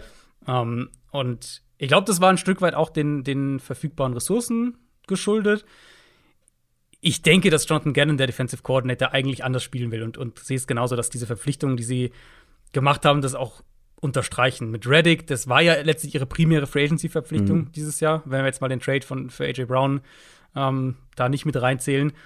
Und für den haben sie auch nicht wenig Geld auf den Tisch gelegt. Und wenn eben so ein Team wie die Eagles mit diesem defensiven Profil letztes Jahr für so einen Pass-Rusher äh, äh, so Pass-Rusher verpflichtet, dessen beste Qualitäten die Athletik sind, die Agilität, die Explosivität und was du halt vor allem mit ihm im Blitzing und bei Stunts und sowas machen kannst.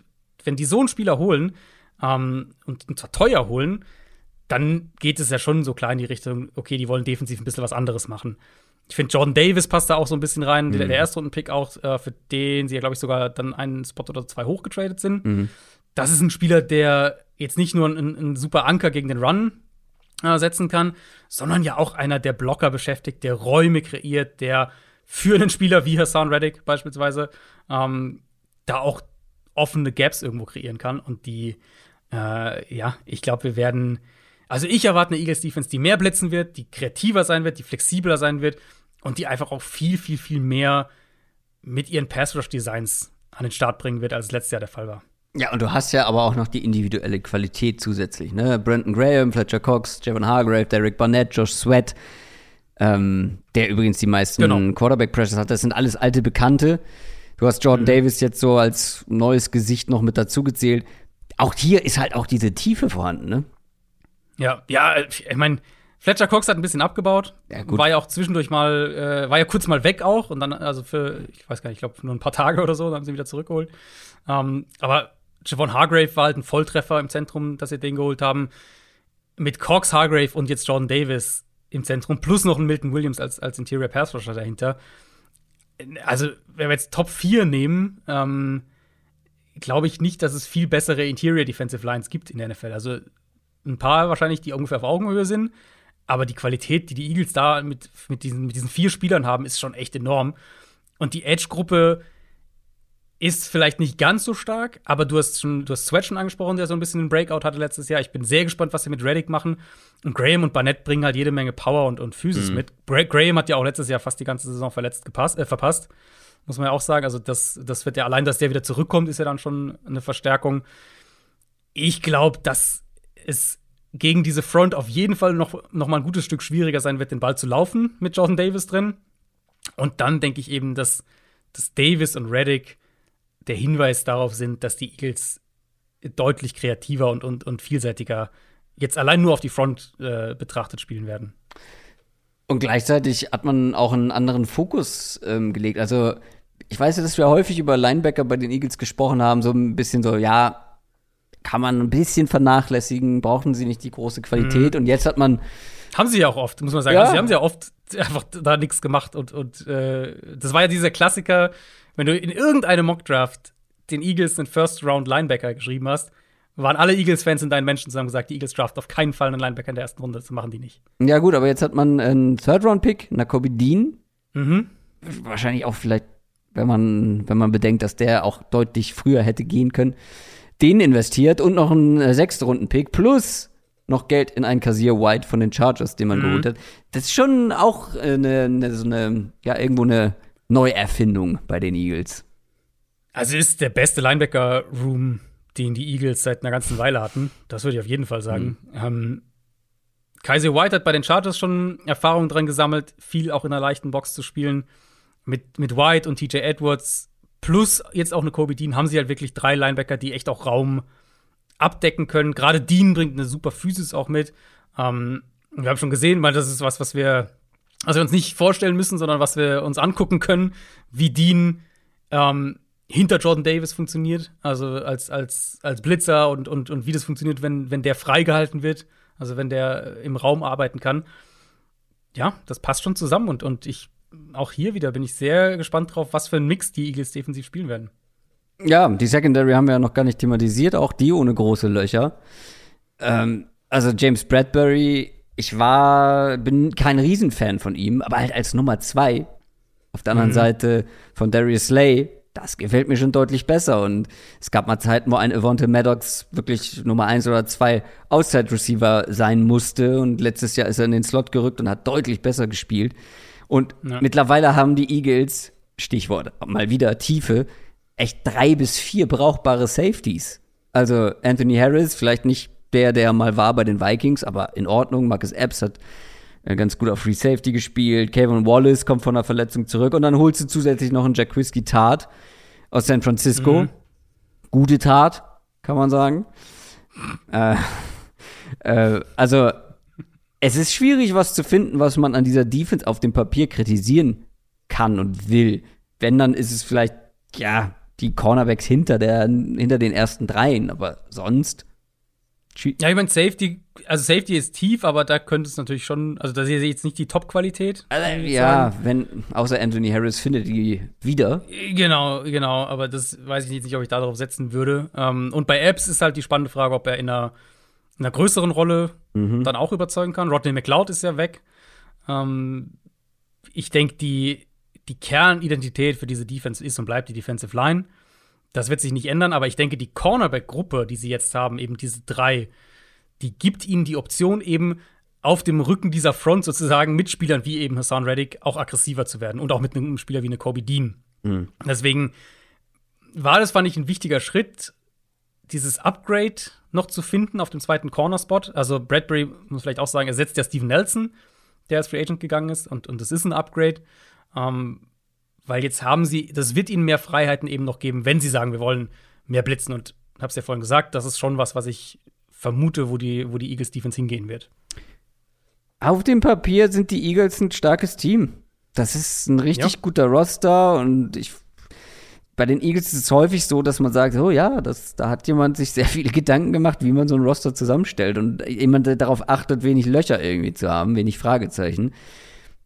Jetzt hängt halt viel davon ab, wie halt, wir haben viel darüber gesprochen, das Passing Game, man da ein bisschen mehr machen kann, ob man genug Variabilität mit dabei hat in der Offense, weil, wie gesagt, Defenses werden sich, werden sich besser darauf einstellen in dieser Saison. Aber ich bin grundsätzlich echt optimistisch.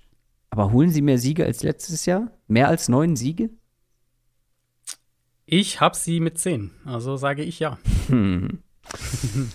ja, ja, zehn ja, doch. Ich glaube, ich bin so überzeugt vom grundsätzlichen Kader. Und eigentlich bin ich ja hier der Jalen Hurts-Believer.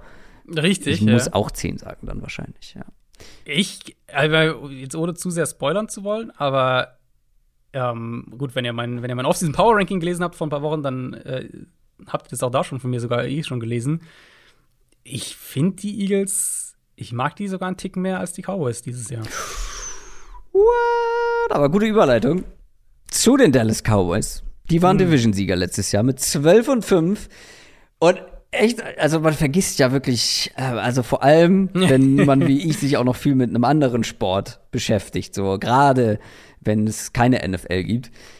Ich war so, what, so gut waren die? Das habe ich mhm. gar nicht mehr auf dem Schirm gehabt, aber liegt wahrscheinlich auch daran, dass man, dass die zweite Saisonhälfte halt nicht mehr so geil war wie die erste Saisonhälfte und man dann ja, ähm, ja direkt in den Playoffs rausgeflogen ist gegen die 49ers. Mhm. Auf beiden Seiten des Balls gibt es jetzt ein paar Veränderungen. Ich bin sehr gespannt. Ähm, vor allem auch, ja, wie, wie, sich so die Offense verändern wird.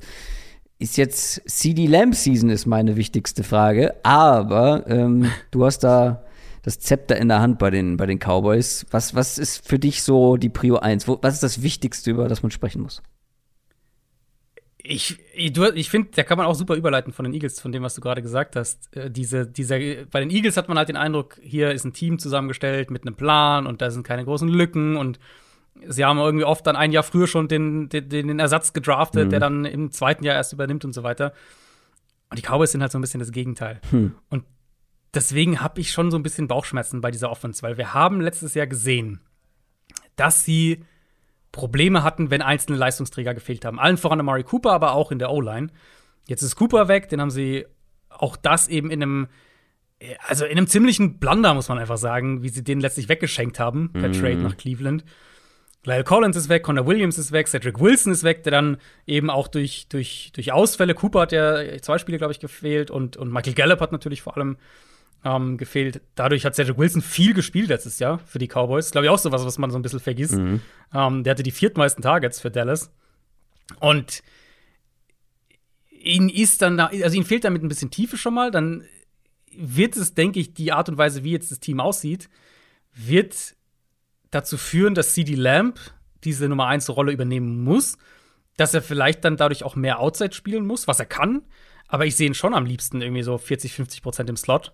Ähm, bei, bei Gallup ist halt die Frage, wie fit kommt er zurück mhm. nach dem Kreuzbandriss. Äh, spät letztes Jahr, sie haben, sie haben ein paar junge Leute sich geholt. Sie haben James Washington geholt als vertikalen Receiver. Sie haben Jalen Tolbert in der dritten Runde gedraftet, der auch am ehesten ein Downfield-Receiver ist. Aber da sehe ich sie schwächer. Und in der Offensive Line sehe ich sie mit Terrence Steele auf Right Tackle und Tyler Smith, dem Rookie, der, der wahrscheinlich ja. auf Guard starten oder der auf Guard starten wird, sehe ich sie schwächer. Es ist für mich so ein Team, die sind, die haben einfach einen Schritt zurück gemacht zum letzten Jahr, vom letzten Jahr. Und sie haben natürlich auch junge Spieler in, in Posten da reingesetzt und vielleicht sieht es in zwei Jahren anders aus. Aber für den Moment ist es mir zu wackelig, vor allem, weil wir letztes Jahr eben gesehen haben, dass auch ein Dak Prescott dann echt schlechter gespielt hat, wenn entsprechende Leistungsträger und entsprechende Säulen gefehlt haben. Und Prescott war natürlich auch verletzt. Ich wollte es gerade sagen, ja, der war doch angeschlagen, auch über einen längeren genau, Zeitraum. Genau, das muss man auf jeden Fall dazu sagen. Ja, ja ähm, gehe ich grundsätzlich mit, dass du auf vielen Positionen echt und Tyler Smith, den du angesprochen hast, der ähm, war ja auch echt eine Überraschung, ne? Also den er ist halt noch super jung, super roh, hat viele Strafen, also viele Flaggen gesehen im College. Uh, und sie werden ihn ja, ich meine, da ist, da ist ja die Hoffnung, ähm, dass der halt vielleicht den Sprung in die NFL schneller schafft, dadurch, dass er zuerst innen spielen darf und halt ja. nicht direkt auf Tackle spielt. Du hast mich nicht dran erinnert, aber ich habe natürlich trotzdem dran gedacht ein Ranking der Playmaker. Ähm, weil du jetzt eben gerade schon über halt die Wide Receiver zumindest gesprochen hast. Mhm. Dalton Schulz zählt man noch dazu bei den, bei den Cowboys. Man hat einen Jack Ferguson mhm. in der Runde 4 gedraftet, würde ich jetzt eher mal ausklammern. Ähm, wir haben halt, ja, CD Lamb als neue Nummer 1. Wir haben Michael Gallup mit eben einem kleinen Fragezeichen. Jalen Tolbert und James Washington plus Dalton Schulz. Wie, ist, wie würde dein Playmaker-Ranking in dieser Division aussehen? Hm, also Eagles 1. Mhm. Da, das sind wahrscheinlich die, die du vorhin auch gemeint hast, die du. Die sind klar für mich auf 1, aber dahinter wird es ja. spannend, ja. Genau. Ich glaube, ich würde Ah, ist echt schwierig. Also die anderen drei sind super nah zusammen. Also äh, der wird Also- die Giants auch mit reinnehmen. Die sind alle echt eng beieinander. Für Ich mich, sind, würde die- für mich ist Washington auf zwei, vor allem Washington wegen Terry ja. McLaurin, weil er Terry McLaurin, na gut, AJ Brown ist auch sehr gut, aber ich habe Terry McLaurin über AJ Brown und nach dem, was ich gesehen habe, habe ich auch Terry McLaurin über CD Lamb. Ich glaube, Terry McLaurin ist der beste Receiver in dieser Division für mich und deswegen ja, müssen würde die ich zwei sein. Ja, ich meine, man kann natürlich argumentieren, dass Michael Gallup ist eine bessere Nummer zwei erstmal als alles, was Washington hat, weil Jaron Dodson ist halt Rookie, den wissen wir ja nicht. Ähm, und Curtis Samuel ist halt Und Curtis Dalton, Samuel. Joe, Dalton Also Schulz ist jetzt auch nicht verkehrt. ist nicht schlechter als, also ja, genau, Dalton Schulz wahrscheinlich der zweitbeste Thailand in der Division hinter Dallas Goddard. Ja. Ähm, insofern finde ich, also ist halt, deswegen habe ich auch überlegt, weil ich finde, die Cowboys sind stärker auf 2 und 3 als Washington. Washington ist besser auf 1 und hat mehr Tiefe. Ähm, deswegen, das finde ich schon sehr, sehr eng. Und die Giants sind halt die größte Wundertüte, weil Ja. Tony hat jetzt noch nicht so viel gespielt. Der hat natürlich immenses Potenzial. Wandel Robinson hat, ist, ist ein Rookie. Ähm, Kenny Golladay wissen wir alle, dass der mehr kann als letztes Jahr, aber was genau kann er noch? Also die Giants sind halt so die größte Wundertüte. Ich, ich, te- ich tendiere auch dazu, Washington an zwei zu setzen, aber das ist schon, also das ist schon sehr Haarspalterei zwischen Washington und Dallas. Ja. Bin ich gespannt, was ihr dazu sagt. Lasst es uns wissen, überall da, wo es geht. Ähm, jetzt haben wir schon einige Punkte angesprochen aus der Dallas Offense. Backfield haben wir schon. Backfield können wir einmal, hört euch, wo, ich weiß nicht, in welchem Zusammenhang wir darüber gesprochen haben. Ich glaube, Break, Hört's euch noch mal an. Hört euch einfach nochmal an. Tony Pollard ist mittlerweile der bessere Running Back als Ezekiel Elliott und wird noch mehr zu tun bekommen als letztes Jahr. Das ist mein Statement dazu. Pollard ist der wesentlich explosivere Back. Das steht außer Frage. Ich, ich weiß nicht, ob deine andere Prognose zutreffen wird, weil ich glaube, sie mögen Elliott immer noch für seine, für seine Pass Protection, für seine ähm, Physis durch die Mitte. Ich glaube, das sind schon immer noch Punkte, wo sie ihn sehr, sehr mögen. Sie haben halt ein super Duo und letztlich glaube ich, ich glaube, der Shift sollte halt so ein bisschen dahin gehen, dass, dass, äh, dass Pollard eine größere Rolle bekommt, auf jeden Fall. Ich glaube nicht, dass sie Pollard zum de facto Starter machen. Das sehe ich nicht. Nee, das glaube ich auch nicht. Aber es ist ja immer noch ein bisschen, ich glaube, es war noch nicht 50-50. So von der, von der Verteilung. Mhm, ja. Ich glaube, Denkst du, es wird 50-50? ja, vielleicht, hoff, ich vielleicht nämlich hoffe ich zu sehr. Ich, also ich glaube, das ist schon so eine, natürlich, wenn beide fit sind, dementsprechend, ähm, dass Elliott mindestens 60-40, äh, was, was die Snap-Verteilung angeht, der, der Starter bleibt. Aber es wird natürlich für beide nicht unbedingt einfacher, wenn die Line schlechter wird. Das ist richtig, ja. Noch was zu Dak Prescott individuell oder wollen wir zur Defense gehen? Also Prescott ist für mich halt in dem in dieser Gruppe, ähm, wo ich auch einen Derek Carr habe. Ich glaube mit also Prescott ist ein sehr guter Quarterback. Du, wenn die Umstände gut sind, kann Prescott eine, eine Top 5 Offense dirigieren. Ich bin halt bei ihm ein bisschen, glaube ich, ein bisschen skeptischer als der Konsens, weil ich auch denke, dass er einfach gewisse Limitierungen hat, ähm, dass er mehr abhängig ist von bestimmten Umständen, wie zum Beispiel einer guten Offensive Line, die er ja auch oft hatte in Dallas. Und deswegen, das ist ein Grund dafür, warum ich, ähm, warum ich, ja, bei dieser ganzen, also das klingt super negativ, wie ich jetzt über die Cowboys Offense rede. Dafür, dass die ja immer noch echt viele gute Spieler haben, mit Prescott unter anderem einer, einer davon. Und halt auch ich hab- letztes Jahr zumindest zeitweise eine der besten Offenses Genau. der Liga war. Genau, ich habe sie. Das Ding mit Dallas ist halt, ich habe sie weder in der Kategorie, wo ich sage, ich erwarte hier eine High-End Top 5 Offense, da sehe ich sie nicht. Und ich sehe bei dieser Version der Cowboys Offense eben nicht diese halbwegs realistische Upside, dass ich sage, okay, wenn dieses und jenes passt, dann könnten die eine Top 5 Offense sein. Ähm, deswegen ist es so ein bisschen so eine Good, not great Offense. Das ist so irgendwie, diesen, dieses Gefühl hatte ich die ganze Zeit jetzt, als ich über die Cowboys, äh, als, ich, als ich das recherchiert habe und, und ähm, meine Punkte zusammengeschrieben habe. Ich mag viele Spieler, ich mag Lamb, ich mag Prescott, äh, ich mag Gallup. Wisst ihr alle, über Gallup spreche ich schon seit einem Jahr ungefähr, glaube ich, hier in dem Podcast. Ähm, ich mag auch Schulz auf Tight End. Aber so das Gesamtkonstrukt für mich ist, ist good, not great. Und das beschreibt, glaube ich, auch die Cowboys als Team insgesamt so, wie ich sie sehe. Ja, ich glaube, sie sind schon sie werden am Ende, ah, es ist ganz schwer.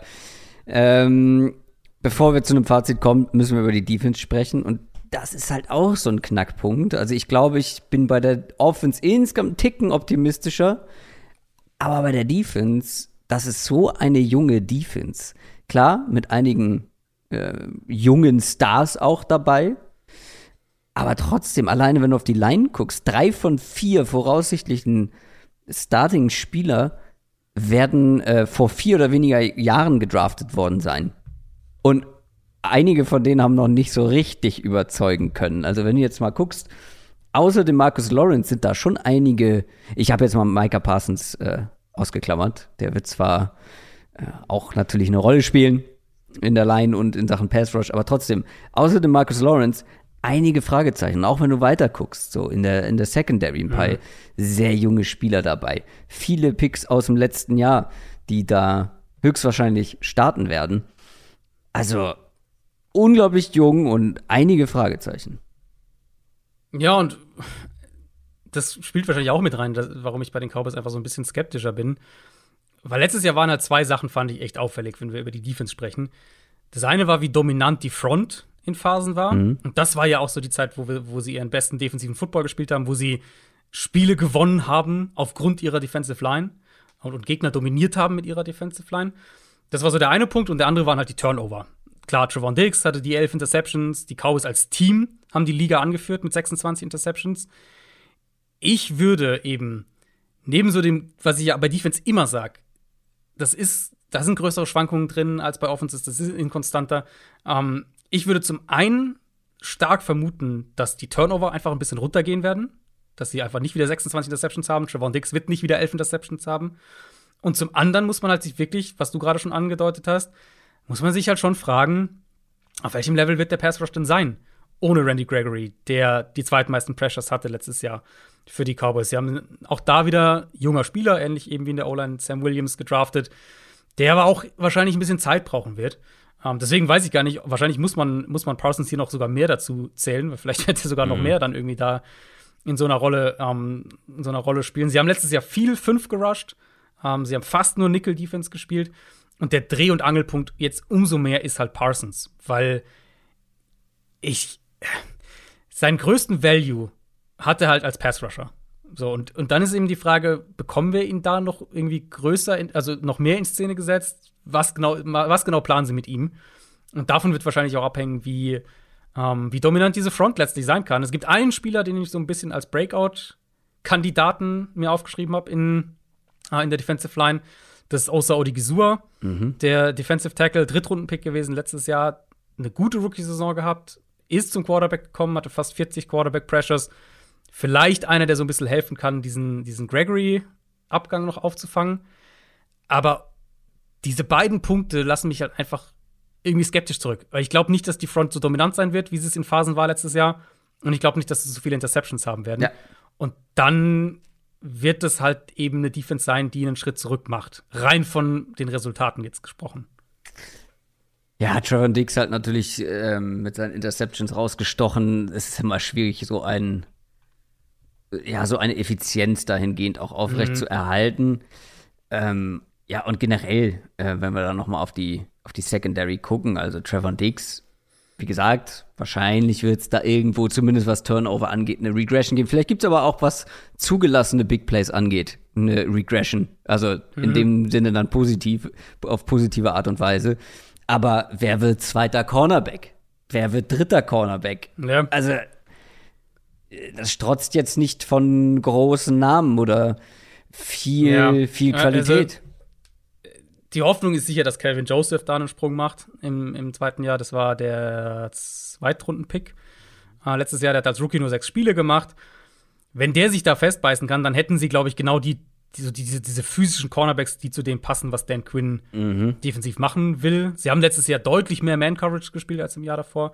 Das liegt teilweise auch an den, an den defensiven Grundstrukturen ähm, die immer noch viel Single High äh, oder viel aus Single High Mustern heraus funktioniert und dann halt nach dem Snap de facto Man Coverage wird. Auf Safety ist das Starter-Duo, denke ich, relativ klar. Der Monte Cassis ist ja weg. Ich vermute, dass Jalen Curse gesetzt ist und dass Malik Hooker, der ja einen neuen Zweijahresvertrag bekommen hat, dass der der andere Starter sein wird. Dann hätten sie einen, der vor allem auch, also Hooker vor allem, der, der äh, auch tief stark ist, als, als, als Single High Safety. Aber das ist halt auch so ein. Dieses Gesamtkonstrukt hat letztes Jahr so super funktioniert in dieser Defense, weil die Front so dominant war und sie die Turnover kreiert haben. Und ich glaube halt, dass die Löcher, gerade auch in der Secondary oder die, die potenziellen Löcher, gerade auch in der Secondary, dass die halt schwerer ins Gewicht fallen werden in der kommenden Saison, wenn die Front nicht mehr so dominiert und wenn die Turnover halt nicht mehr auf diese Art und Weise kommen. Und deswegen, das ist das, was ich irgendwie meine. Das ist so, auch hier auf der Seite des Balls haben sie natürlich gute Spieler. Parsons allen voran, Lawrence allen voran. Aber es ist für mich so ein, es ist für mich so ein neun Siegeteam, muss ich sagen. Es ist für mich so ein, die gewinnen neun Spiele, vielleicht zehn. Und wenn sie in die Playoffs kommen, sind sie in der ersten Runde raus. Das ist für mich, so sehe ich die Cowboys vor der kommenden Saison. Und wenn wir da bigger, äh, mit einem mit einem bigger Picture draufschauen, zehn Siege, reicht das für Mike McCarthy, einen Sean Payton, der mit dem mit den Hufen scharrt aufzuhalten? Ich glaube, sehr, sehr hypothetisch Ich- jetzt, ich also- weiß, aber wenn sie kein Playoff-Spiel gewinnen dieses Jahr, entweder weil sie nicht in die Playoffs kommen oder weil sie direkt wieder verlieren, naja, also nach ich, wird's echt eng. klar, du kannst immer mal ein Playoff-Spiel gewinnen, aber letztes Jahr Wenn sie ein Playoff-Spiel gewinnen, dann wird er nicht gefeuert. Das, also das Nee. ist, glaube ich, egal wie das zustande kommt. Ich glaube, wenn sie, wenn sie in der ersten Playoff-Runde gewinnen, dann wird er nicht gefeuert. Ah, ich tue mich so wahnsinnig schwer mit den Cowboys. Ich glaube auch, dass es eine Regression gibt, habe ich ja anfangs angekündigt. Ich glaube, dass die Giants ein paar Siege mehr holen, die Cowboys oder der Sieger der Division ein paar Spiele weniger. Aber wenn du, wenn du zehn sagst, hast du doch sie auf Augenhöhe mit den Eagles. Genau, ich sehe die zwei an der Spitze. Ich mag die Eagles einen Ticken mehr, weil ich finde einfach, das Team hat deutlich weniger Löcher. Absolut. ähm, und weniger Fragezeichen. Sie haben natürlich das größte, auf der wichtigsten Position haben sie das größere Fragezeichen. Mhm. Also der, der beste Quarterback in der Division ist definitiv in Dallas. Aber ich denke einfach, Dallas wird ein paar Rückschritte machen und wird. Vielleicht gewinnen sie auch beide zehn Spiele und dann kommt es halt irgendwie auf, auf Tiebreaker und sowas an. Du hast halt glaub, immer noch da so, du hast halt immer noch, Entschuldige, du hast immer noch bei den Cowboys halt so ein paar wirklich irgendwie so Erfolgs, also was heißt Erfolgsgaranten, das ist ein sehr abgedroschenes Wort, aber so ein paar Spieler wie ein CD Lamb, wo ich glaube, dass wenn der Mhm. jetzt wirklich die Nummer eins ist, dass der auch noch mal einen Sprung macht. Dak Prescott einfach der, wie du schon gesagt hast, wenn fit, in einigermaßen guten Umständen, der beste Quarterback der Division. Du hast diese Ja. beiden Running Backs und du hast in der Defensive Play. Ich glaube auch, dass sie, also wenn die nicht schlechter werden, dann muss auf irgendeine andere Art und dann müssen sich einige Spieler, junge Spieler, extrem gut machen, extrem gut verkaufen und sich gut entwickeln. Anders geht es Genau. nicht, weil du hast zu viel Ja, Qualität verloren, um dieses Niveau halten zu können. Das ist anders nicht möglich. Aber ich halte es halt nicht für ausgeschlossen. Das Prinzip Hoffnung, ich sage es immer wieder, nichts, auf was du dich verlassen sollst, aber also, wenn das in die Hose geht, könnte ich auch weniger als zehn Siege holen, aber ich wäre jetzt so intuitiv bei elf gewesen, nachdem du mir viel nochmal auch bei der Defense erzählt hast, bin ich noch ein bisschen skeptischer geworden, aber Ich glaube, dass die, dass die Cowboys, ähm, dass ich, ich, hab- ich, sehe die Cowboys ähnlich wie die Cardinals vor der kommenden Saison. Wenn ein paar Sachen klicken, ein paar Sachen klicken und die irgendwie in den Lauf kommen, mh, genau. dann können die halt auch das, diese ein, zwei Spiele mehr gewinnen. Aber sie haben halt beide auch das Potenzial, dass die Lücken einfach zu Genau. drastisch Genau. sind und sie halt sogar nur acht Spiele irgendwie gewinnen am Ende. Das so, Das, genau das meinte ich. so ja. sehe ich die beiden Teams. Ja. ja, ich bin sehr gespannt. Also bei acht Teams ist auf jeden Fall Mike McCarthy weg. Wenn sie acht Spiele gewinnen, meinst du, ja, das denke ich auch. Ja, dann schauen wir mal, was so in der NFC East abgeht. Wie gesagt, ich glaube, es wird sehr, sehr spannend. Also, äh, wir haben jetzt keine großen, also wir machen natürlich noch eine Prediction-Folge, wo wir dann auch wirklich die Division-Sieger tippen und generell ja, Vorhersagen treffen. Das ist jetzt eher noch so, sind so lose Gefühle. Wahrscheinlich geht am Ende auch gar nicht alles auf, was man hier so an Siegen vergibt. Klar. So viel- ich will das dieses Jahr auch machen, was du letztes Jahr gemacht Das hast. habe ich jedes Jahr gemacht bisher. Das ist wichtig. Oder was du jedes Jahr sogar Ja. gemacht hast, dass man alles Spiele durchtippt. genau. Äh, das habe ich mir fest vorgenommen. Man muss es, man, also man darf das natürlich nicht komplett verkopft machen, weil sonst sitzt man da ewig dran. ja, klar. Ja, klar. Da muss man schon so ein bisschen mit Bauchgefühl ähm, rangehen und auch mal die eine oder andere Überraschung random mit reinstreuen, sonst wird es nicht realistisch. Aber das hilft mir immer sehr gut, dann am Ende zu sehen, was ist überhaupt realistisch möglich? Weil, wie gesagt, wir, wir hantieren Mhm. jetzt mit irgendwie Siegzahlen rum und am Ende, es gibt ja nur eine begrenzte Zahl an Siegmöglichkeiten. Ähm, ja, das, das ist richtig. äh, wir haben vorher nicht ausgerechnet, ob es überhaupt so viele Siege gibt, wie wir verteilen. Das, da, ja, das ist ein guter Punkt. Trotzdem glaube ich einfach, diese Division wird deutlich enger. Deutlich enger. Es wird ein enger Kampf um Platz 1. Ich sehe da auch die Eagles und die Cowboys. Und es wird auch ein harter Kampf um den letzten Platz. Ich glaube, Glaubst du? ich glaube, Echt? dass die Giants, wenn Ich- auch hier ein paar Sachen klicken, die Giants haben auch hier, die sind sehr jung, die haben einen neuen Coaching-Staff. Und ich habe mir, ich weiß, dass ich mir letztes Jahr in meinem kleinen Notizbuch auch wieder notiert habe, eher mit Fantasy-Fokus, wenn sich wirklich so grundlegende Dinge ändern, wie neuer Quarterback in der Offense oder neuer Head Coach. Es kann wirklich, die, die Veränderungen können extremer sein, als man sie erwartet. Deswegen, die Giants sind nicht komplett raus, was den dritten Platz angeht. Wenn du mir jetzt, wenn du mich jetzt fragen würdest, bei wem mag ich den Drei-Jahres-Outlook mehr, würde ich definitiv die Giants über Washington nehmen. Ähm, Aber, Also, ich, für kommende Saison sehe ich Washington schon noch, weil es ist, das Ding ist halt, es sind halt, und die Front, ja. also es sind halt super viele Variablen bei den Giants, die halt ja. doch deut deutlich größere Bandbreite haben, die ganzen jungen Spieler. Der Coaching-Staff, wir erwarten uns natürlich viel. Er kann aber auch voll in die Hose Natürlich. gehen. So. Also, kann das sind einfach floppen. die, die, genau, die, die, die Bandbreite an Möglichkeiten für die Giants ist halt schon nochmal eine ganze Ecke größer. Deswegen, also letztlich alles, was wir ja jetzt machen, wenn wir irgendwie sagen, die gewinnen zehn Spiele und die gewinnen sieben Spiele, ist ja so ein bisschen Wahrscheinlichkeiten abschätzen. Und für mich, die Giants, habe ich dann schon eher so in der sechs, fünf, sechs Siege-Range, so grob. Und die, und Washington halt eher so in der acht Siege-Range. Deswegen sehe ich die schon noch ein bisschen auseinander. Ähm, wie gesagt, wenn du mich jetzt fragst, bei wem magst du den Drei-Jahres-Outlook mehr, dann würde ich auf jeden Fall New York nehmen. Das soll es auf jeden Fall gewesen sein für die NFC East. Das war unsere Division Preview. Sorry vielleicht an alle Cowboys-Fans, wenn die Cowboys jetzt ein bisschen kürzer geraten sind als die Giants zu Beginn. Wir haben bei den Giants sehr viel gesprochen. Liegt damit aber auch daran, dass sich da einiges verändert hat. Aber machen wir Feierabend für heute. Ähm, hast du noch was zu sagen, Adrian? Äh, es gibt eine neue Bonusfolge für alle, die uns noch nicht da habe ich gar nicht oder drauf das noch nicht gesehen haben. Geteased. Äh, genau, wir haben eine, eine neue Bonusfolge. Ich habe über, tatsächlich, wir haben jetzt ja viel auch über Defenses gesprochen, Ja. über meine Top Defenses für die kommende Saison gesprochen und aber auch generell so ein bisschen über ähm, ja, schematische Entwicklungen, taktische Entwicklungen und wie sich die halt auf darauf auswirken, welche Defenses stark sind und welche halt vielleicht eher nicht. Erstaunlicherweise haben wir über vier Defenses heute gesprochen. Das ist korrekt, ja. Verrückt. Weil du meintest, wir haben viel über Defenses gesprochen. Na, ich finde, die, also die Folge hatte, finde ich, schon Ja? eine ungewöhnliche Defense-Dichte, weil wir halt über die Giants und über Washington sehr viel über die Defense gesprochen Na haben. gut, okay. Ich lasse es durchgehen. Hört da gerne mal rein. Gibt's bei Patreon zu hören. Richtig. Dafür müsst ihr uns supporten. Alle Infos dazu gibt's auf unserer Homepage oder direkt auf unserer Patreon-Seite. Das war's. Wir machen Feierabend. Wir haben die Zwei-Stunden-Marke easy geknackt. Wir hören uns nächste Woche mit der nächsten Division. Ich wünsche euch eine schöne Woche. Macht's gut. Ciao. Ciao, ciao.